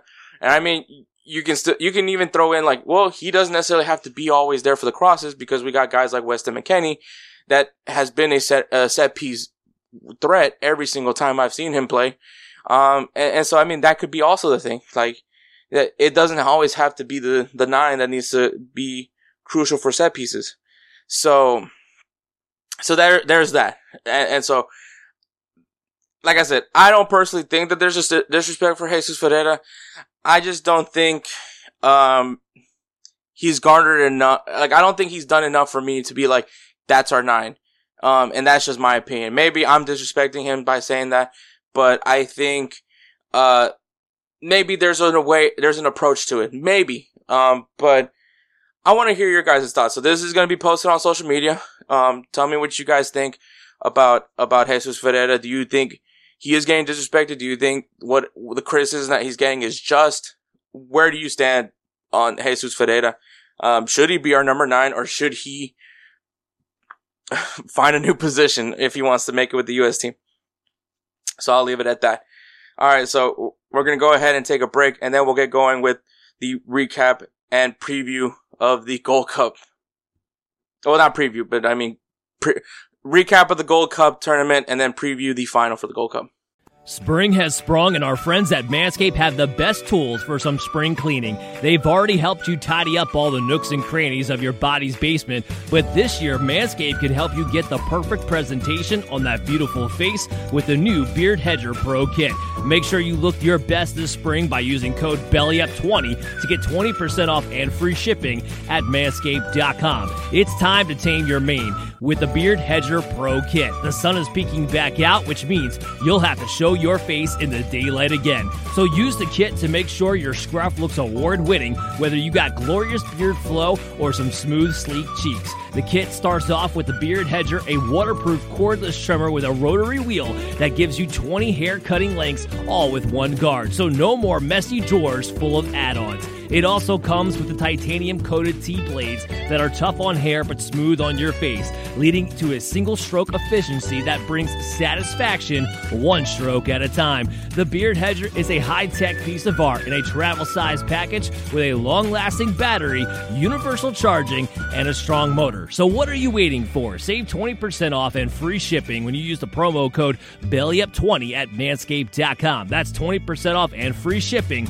with the promo code BellyUp20 at manscaped.com. Focus on the face and use the Beard Hedger Pro Kit for the cleanest look in the game. All right, and we're back. Make sure you guys check out Belly Up Sports, bellyupsports.com. Follow them on Instagram and Twitter at Belly Up Sports and at Belly Up Media. Lots of great stuff being dropped over there. Uh, be on the lookout because um, the fact that I'm also currently looking for work, I am also going to be entering the blogging business again. Um, you guys remember for Unhinged, I used to do, do some soccer blogs. So I am going to get my writing back on and start writing some articles again for Belly Up Sports. So be on the lookout for some articles that I end up writing there on bellyupsports.com. But all right, so the Gold Cup. All right, so the results for the group stages is in Group A, USA ends up winning the group. Second was Jamaica. Third was Trinidad and Tobago. And fourth was St. Kitts and Nevis. In Group B, Mexico won the group. Second was Qatar. Third was Honduras, and fourth was Haiti. Uh, in Group C, first was Panama, second was Costa Rica, third was Martinique, and fourth place miserably is El Salvador. Um, in Group D, Guatemala first wins the group. Second is Canada. Third, Guadeloupe. Fourth, Cuba. Um, sorry, Alexis. So now we're in the quarterfinals. Panama beats Qatar 4 0. Uh, Mexico beat Costa Rica 2 0. Jamaica beat Guatemala 1 0. Uh, USA beats Canada 2 2 going to pens 3 to 2. And now we're here at the semifinals where uh, Panama beat USA 1 1, 5 4 in penalties. And then Mexico beats Jamaica 3 0. Um, I actually was watching that game with some guys. At, so after, so I went to go watch the Dynamo game, obviously. Um, and then we went to, we went to pitch 25 to go watch the, the penalties. Unfortunately, went, so like, I will say this though. Um, yeah, it sucks that the U.S. didn't make it to the final, but it was pretty fucking cool to see Coco Carrasquilla score the penalty to send Panama to the final. Um, so I mean, there's that. So it, I'm silver lining, I guess. This is like this is the episode of silver linings apparently, but um, but yeah. So you so you Panama beat USA and Mexico's going to the final. So the final is gonna be Mexico versus Panama. Mexico, I think has been fairly well. They beat who they they're supposed to beat. I mean, they had that one lax of judge uh, one really shocking game where they lost to Qatar one 0 um, which I might. I don't know if I want to give a slap on the wrist for Mexico for that one because I feel like they rested their start. I mean, they already won the group. They already had their, they already beat Honduras. They already beat Haiti. So they really had nothing to lose to play against Qatar. Like they literally could have, they literally just rested their starters and just, you know, play Qatar. But obviously the fact that like you had a lot, you had the whole possession. I, I don't even know if I can say majority. You had the whole possession of the game. Uh, you had a lot of shots. Um, you just couldn't finish them. Um, and so what was funny was at the, so when I was watching the Mexico game at the bar, uh, I was like, well, everybody, you know, and obviously when I talk about, when I'm referring to the big three, obviously is USA, Mexico, and Canada. So I was saying, well, I mean, Mexico's playing with, with their B team, so it's not like, and, and, uh, uh, you know, some of the people, one of the persons that I was hanging out with, he was like, no, dude, this is our A team. And so, uh, that was a little bit of perspective. So, uh, I think, I think also for the fact that like, both, like the fact that, you know, Canada and USA went into this tournament with their B team. Um, I feel like if you're not to take this tournament seriously, and I mean, I get it that, like, for me, I, I'm not saying like get all the starters in.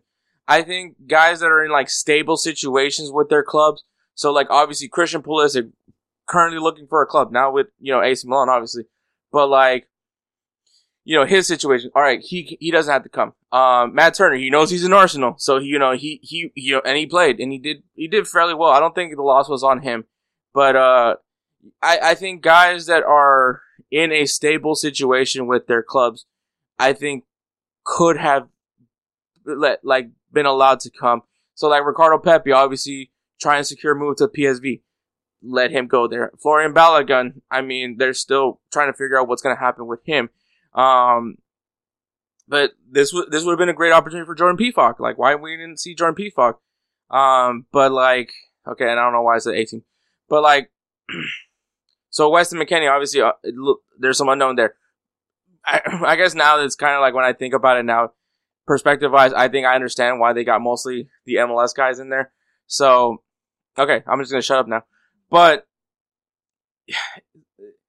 so, and I don't think because they brought their B team, I think they just got play, outplayed by Panama. I think Panama has been a very quiet, quiet. It's been a dark horse. I think Panama has been very good this tournament. Um, you know, you know, Qatar they they they did what they eh, were expected to do, which was beat Qatar. I think maybe maybe some people didn't expect Panama to be like that, but they did it. Um, and I mean, you could tell USA was definitely exhausted from the fact that, you know, they did have to go the distance against Canada. Um, and then having to go against Panama. And a lot of people did feel that maybe Panama had the edge because of the fact that they are obviously coming off of well rested legs. USA had to play uh, 120 plus and then had to go in and play another 120. Um, so this was just in favor of Panama. And then, so like obviously that's, that's how basically, for me, Panama has been a very good, sturdy team this tournament. Mexico has been very good. I think people are criticizing Mexico because the standard of Mexico is very high. And I totally get the frustration for a lot of Mexico fans that the, the, the national team is just not where they expect it to be. Obviously, you know, you, you fire your coach from just an embarrassment that happened in a Nations League tournament, a tournament that people still don't know where we should rate at.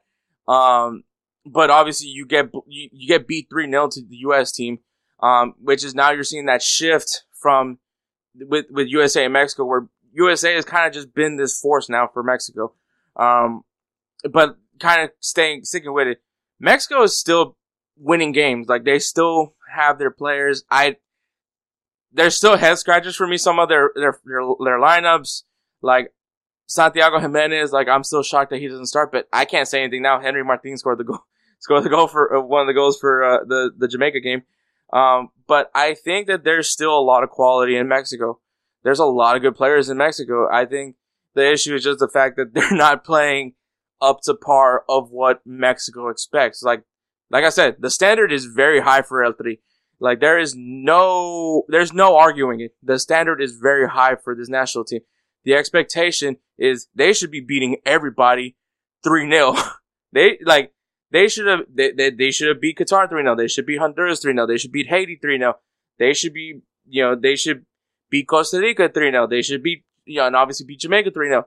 Like they should be mopping the floor because remember, uh, not that long ago, people were saying that Mexico should join CONMEBOL to go play to go play against uh, South American teams to get themselves better because they weren't getting better at CONCACAF. And and so and it's kind of like now that you're seeing the the rise of the US, Canada now having their rise, and it's like is Mexico getting worse or is just the competition has gotten better? You know, who's there to say? But I think for me, it's gonna be Mexico that wins it. I I like Panama's gonna put up a fight, and I'm going, and I and I, I might, I, I think it's gonna be a good game from Panama, but Mexico is still Mexico. The standard is still the standard when it comes to Mexico. Um, I expect Mexico to lift. I believe that this would be their tenth Gold Cup, um, because I just, I would love for Panama to do it. Like as, as a Central American, I would love to see Panama lift the Gold Cup, but I can all, I, I just can't see a world where Mexico doesn't win this. Um, I think if it was if it was them versus USA, I think USA would win it. Um, actually, I don't even know because if back to back penalties, I don't know how how much how much more they can handle. But actually, honestly, I'm gonna just say it. I think Mexico wins this just regardless. I think Mexico was the better, t- not necessarily the better team, but I think they they did what they needed to do. Like I said, in their group, they they beat the they won the first two games, so they had nothing to prove in this, the third game. So losing the start, though embarrassing, uh, like they didn't really need it. They didn't need it to win. They were gonna win the group, like regardless. Like they were just gonna win the group. So why would why would I play my starters if I didn't need to win that game? Um, and, and I mean, they they didn't allow a goal in the, so far in the knockout round. So I think I think Mexico yeah, there's some hate, and I mean, and I get it, and I get that. Like, there's, like I said, people aren't this the this Mexico team hasn't been playing at the level that people expect them to play in. But I mean, this is still I th- I still think it's Mexico. There's no one that can prove tell me that Mexico is not going to win this. If if you're saying Mexico is not going to win this game, it's because you just don't like Mexico. Um, and and I and I get that part, but like I just don't see where Mexico doesn't win this game. Um, so I think there's some things that Mexico still needs to figure out. Obviously, um, yeah, there there is a lot to figure out still for Mexico. Uh, but I think their coach uh, has done a really good job taking over a, a, very like seems depleted team when uh, after you know getting beat by the U.S. in the Nations League semifinal.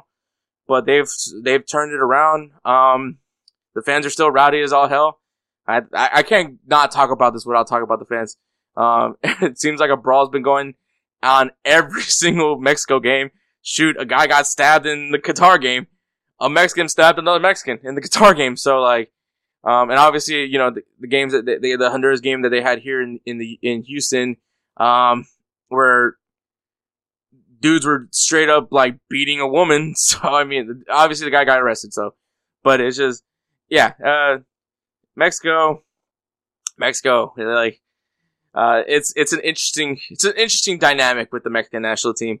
But I, I like I said, to to kind of come back to this uh, to the Gold Cup, I just think there's no way that Mexico doesn't win this game.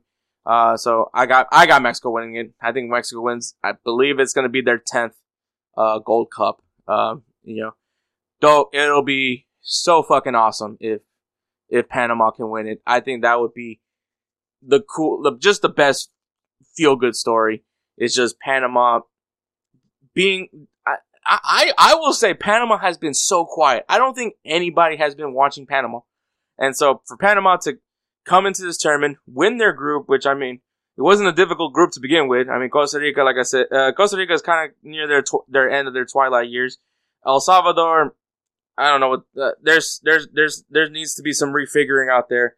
Martinique, you should beat Martinique, but Panama, they've been they've been doing their job. They you know they've been beating who they're supposed to beat, um, and then gets the upset against the U.S. Like as far as momentum goes and exceeding exp- so this is like the two dynamics here when you're talking about U.S. Uh, Panama and Mexico. You have Mexico who feels like isn't living up to their expectations, but still getting the job done. And then you have Panama on the other side who literally has been exceeding expectations, like going above and beyond. So it's like two different spectrums. One that has like super high standards and is just not reaching it. One that I don't necessarily think that have like didn't come in with. They, I'm not saying they came in with like low standards, but didn't um, expect a, a, a final a final appearance. So like one that has just ex- exceeded the expectations. So this is like two different sides of the coin, and I think it's really cool. I think it's going to be a good final. Um, but I, I, I still, I still say Mexico wins it. So that is the Gold Cup. Get ready for that one this weekend. Uh, Players of the Week. Players of the Week is brought to you by In the Clutch. In the Clutch is an amazing apparel company that has partnered with the Players Associations of Major League Soccer, Major League Baseball, uh, National Basketball Association, and the National Football League. These shirts are amazing. They have passed the Fat Boy test, quoted by Kelsey Coin of High Low Sports. Um, the designs are amazing, man. Uh, you know, obviously I'm a huge Astros fan, so I do have me a Kyle Tucker and a Jeremy Pena shirt. I also have it's a it's called soccer shirt. I do also have a football is life shirt, which is a quote from Ted Lasso, which now I don't feel like a fraud because I watched it now. Um, but just amazing shirts, great designs. So if you guys use our code insert name at checkout at intheclutch.com, you'll save yourself 10% off your purchase. So thank you again to In the Clutch for being our presenting partner. So players of the week, Edwards player of the week is Matt Turner, who stopped two penalties in the U.S.'s 2-2 uh, win against Canada. Unfortunately, he wasn't able to get them in the final, but uh, we're obviously talking about the Canada game. Um, and then my player is Ismael Diaz, who scores a hat trick in Panama's 4 0 win against Qatar. Um, so, Panama USA, interesting there. But, all right. Uh, so, congratulations, Matt Turner and Ismael Diaz, uh, for being our players of the week. Make sure you guys go on social media, go ahead and vote for who you think should be the player of the week. Um, obviously, the all these tally up to our at the end of the year when we do our Roosevelt Spencer's Player of the Year award. Um, so make sure you guys go ahead and vote and tell us who you think should be Player of the Week. All right, so games to watch. Obviously, the Gold Cup final. You, Panama. I was about to say USA. Panama versus Mexico. Let's see who wins the Gold Cup. Are we gonna have a first time Gold Cup winner or a tenth time Gold Cup winner? Go ahead and be be ready for that one. Liga MX, we have Pachuca versus Pumas and Tigres versus León.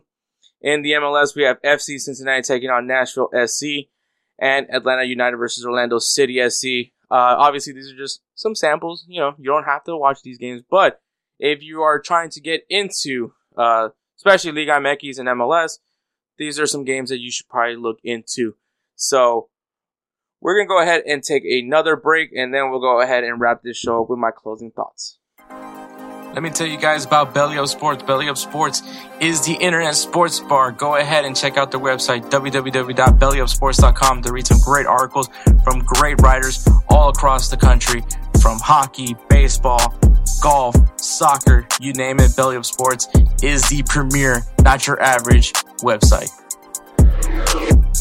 All right, and we're back. So, my closing thoughts.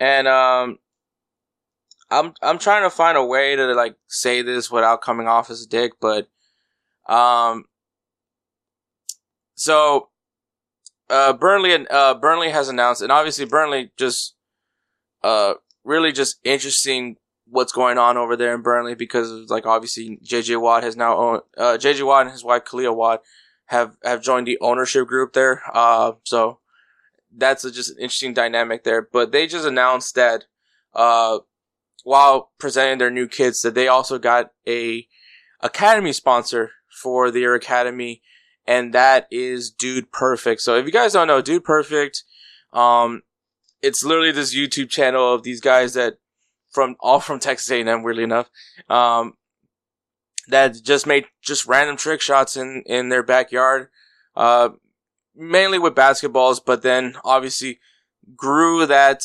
uh that YouTube channel to the empire that they have now where they have done collaborations with athletes all across uh all across the uh, the world of sports um and still doing their thing with their YouTube channel obviously still doing their trick shots um but e- even a- even to be able to expand what they've been able to do where They they they're just living like their lives, and I may come off as a hater of Dude Perfect, but it's not necessarily for any reason. It's just because these guys are like mad corny. But like they're mad corny, but if you and it's kind of the same thing that I've said for like kids movies now these days. I don't criticize kids movies because like they're kids movies. They're they're corny. Like kids like it. Like that's why. So like for me, Dude Perfect, like I'm not, I'm not supposed to like Dude Perfect, and that's because you know like I'm not their I'm not their audience. I'm not Dude Perfect's audience. I I the audience for Dude Perfect, their demographic is children. Like they are a children friendly uh group of guys that just love sports and like to do trick shots.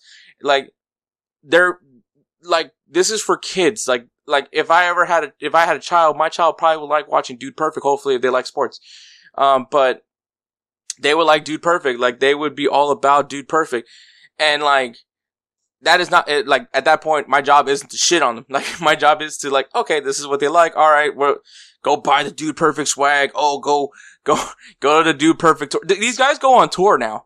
So like, um, and so, and obviously all the great things that they do, like, you know, all the stuff that they do for Make a Wish.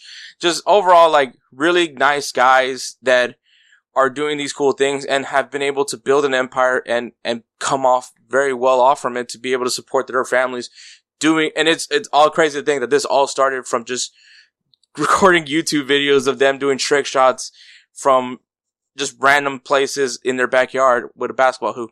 So like, I'm not hating on Dude Perfect. Like I just, I just want to point that out. I know I put, I said a, me- a mean tweet about it, but, um, I don't hate Dude Perfect in any way. Um, but the reason why my rant is, is not this, my rant isn't about Dude Perfect, but like, so Dude Perfect is going to sponsor Burnley's Academy, like, you know, be their jersey sponsor, which, which then means that there's money going into Burnley's Academy, which I have no, no issue with that. I mean, obviously, uh, from someone that understands the academies. Like I, the thing is with me, obviously, is like Europe, European academies. I, I would feel are a little bit more better off than, than MLS academies. And so my issue is just like, I feel like we need to start investing more in, in youth soccer. Like, I, I learned a lot of things working in the academy that like, you know, obviously some of the arguments people have had, like pay to play and, and, and, and those, those are, those, those, uh, qualms, uh, about the academy system and how like the, the, the, you know, players in America, like, it's more, it's more derivative, it's more, uh, it's more easy for guy, for kids of more well-off situations to participate in academies than people that are just not financially capable of it. Um, which there is some truth behind it, but I think that uh, I've learned that the academies don't also help out people, you know, players that come from not necessarily great financial situations. Um, but like the reason why I'm saying this is because like while it's cool that Dude Perfect gets this opportunity to work with a Premier League academy, like I think there should be more of an emphasis to try to build the academies here in the US. Like I think that the, you know, it would be cool for Dude Perfect to have sponsored an MLS academy. And like, and the reason why I point that out is because like, you know, jersey sponsorships, that is something that, that is an issue that's going on with MLS academies. Um, that like, they, you know, there's people that just don't want to be a jersey sponsor for an academy. Uh, and so it, it does make things difficult. So, and, and I'm not trying, this isn't me trying to like attack Dude Perfect for doing this. I just, like, I think in general, like, I see a lot of people trying to invest in Euro- European teams, you know, obviously, but there's like, and we're starting to see more like athletes and celebrities like own, going into ownership groups of, of MLS teams. But like, that's the thing. It's the MLS team. Like, I haven't heard anything of a celebrity wanting to like help out with the academy. Um, and I mean, that's probably something that's going on, or maybe they're trying, like, you know, I'm sure like the clubs are trying hard to push it, but it's just very difficult to get someone to sign up for something that they really don't understand. I think if, if we could get like, you know, some of these athletes to, to really see like the process of the academy and, and see some of the, sta- some of the situations in some of the academies. Cause like I said, um, kind of going back to like me getting released, like there's not a lot of academies that have like a full staff, you know? And when I say full staff, I mean like, you know, equipment managers, you know, admin, uh, player care, an assist, assistant coach for each team. Like a lot, at least from, from my side with the Dynamo, the, with the Dynamo Academy, um, a lot of like the coaches of, of a, of a, of another team, of one of the teams would have to go and sit on the bench for another team. Um, I mean, it's, it's only for a game thing, but like, like a lot of these coaches, like they have to run their own sessions. They have to set up their fields for their own sessions. Like, and I'm, I mean, I'm not trying to like, you know, world's smallest violin shit right here, but like, I'm just saying that like, it's a very, and that's kind of why I'm always, like I was saying, like, it's a very hard, it's like, if you're going to choose to go and become an academy coach or just work for an academy in any sort of, even director, general manager, all that stuff, it, it, it, it is something more of a passion job. Like it is one of those things where like you are doing it because you love it. Like and and you want to see the, these kids develop into not only great players but just overall you know great people. And and so like i think they're and like honestly they're just not getting by with getting by. Um and, and i think that there that i wish there was more and, and so for me like the thing that that like it really struck a nerve with me with dude perfect sponsoring uh, the Burnley Academy is that it's like, you know, you could have done that for FC Dallas. Like you could have, cause, you know, I'm not, not saying that FC, that they're FC Dallas fans, but I think when they did the jersey unveiling, they do perfect show for FC Dallas. Um, but like, I think that there should be more of an emphasis on developing youth academies. That's just my thing. Um, so like, um, and I think sponsorship is something that is kind of an issue for academies is that the funding isn't there. Um, and I mean, it also goes into like obviously proper planning and proper managing of the finances. But at the end of the day, sometimes you have to cut things off. And, you know, most of the time that means people losing jobs. And so, like I said, I'm not, this isn't like a soapbox for you guys to feel bad that I got released from the Dynamo in any shape or form, but it's just like something that I learned while I, while working in the academy was just that like it, there needs to be at least a little bit more financial support towards it. And like I said, like the academy shouldn't be seen as a nuisance.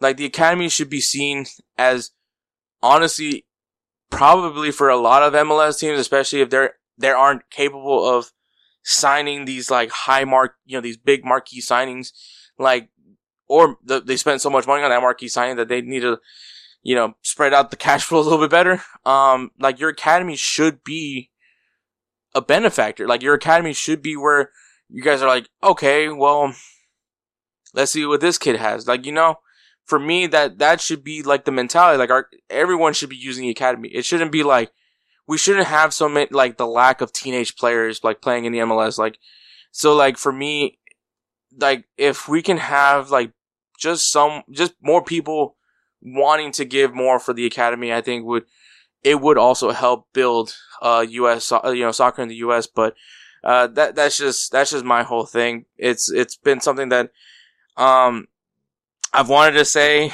um, not necessarily because I got released or anything like that, but it's just something that I've experienced and I've learned from. Uh, I've learned a little bit about. So I just wanted to put that out there in the air. But um, yeah, that's that's just my closing thoughts. Um, like I said, nothing against Dude Perfect going with Burnley. I think that's really cool for their brand. It's just so, just another step in their evolution of these guys that like not that long ago were just making videos of them doing trick shots in their backyard to like their their brand is literally on a Premier League Academy jersey, you know? So I think it's it's really cool. Um I think the only thing is just I wish there was that same type of energy given to the MLS academies. Um so that's just my thing. But all right, uh, let's go ahead and wrap this show up. I want to give a shout out to the Up Podcast Network. Obviously, check them out, bellyupsports.com. Lots of great articles. You might see me write a few articles for them in the near future. Uh, follow them on social media, on Instagram and Twitter at Belly Up Media and at Belly Up Sports. Um, if you guys like the beats, the intros, the outros, well, Spencer is the guy that does it for us. So follow him on Instagram at that guy dope. Once again, at that guy dope.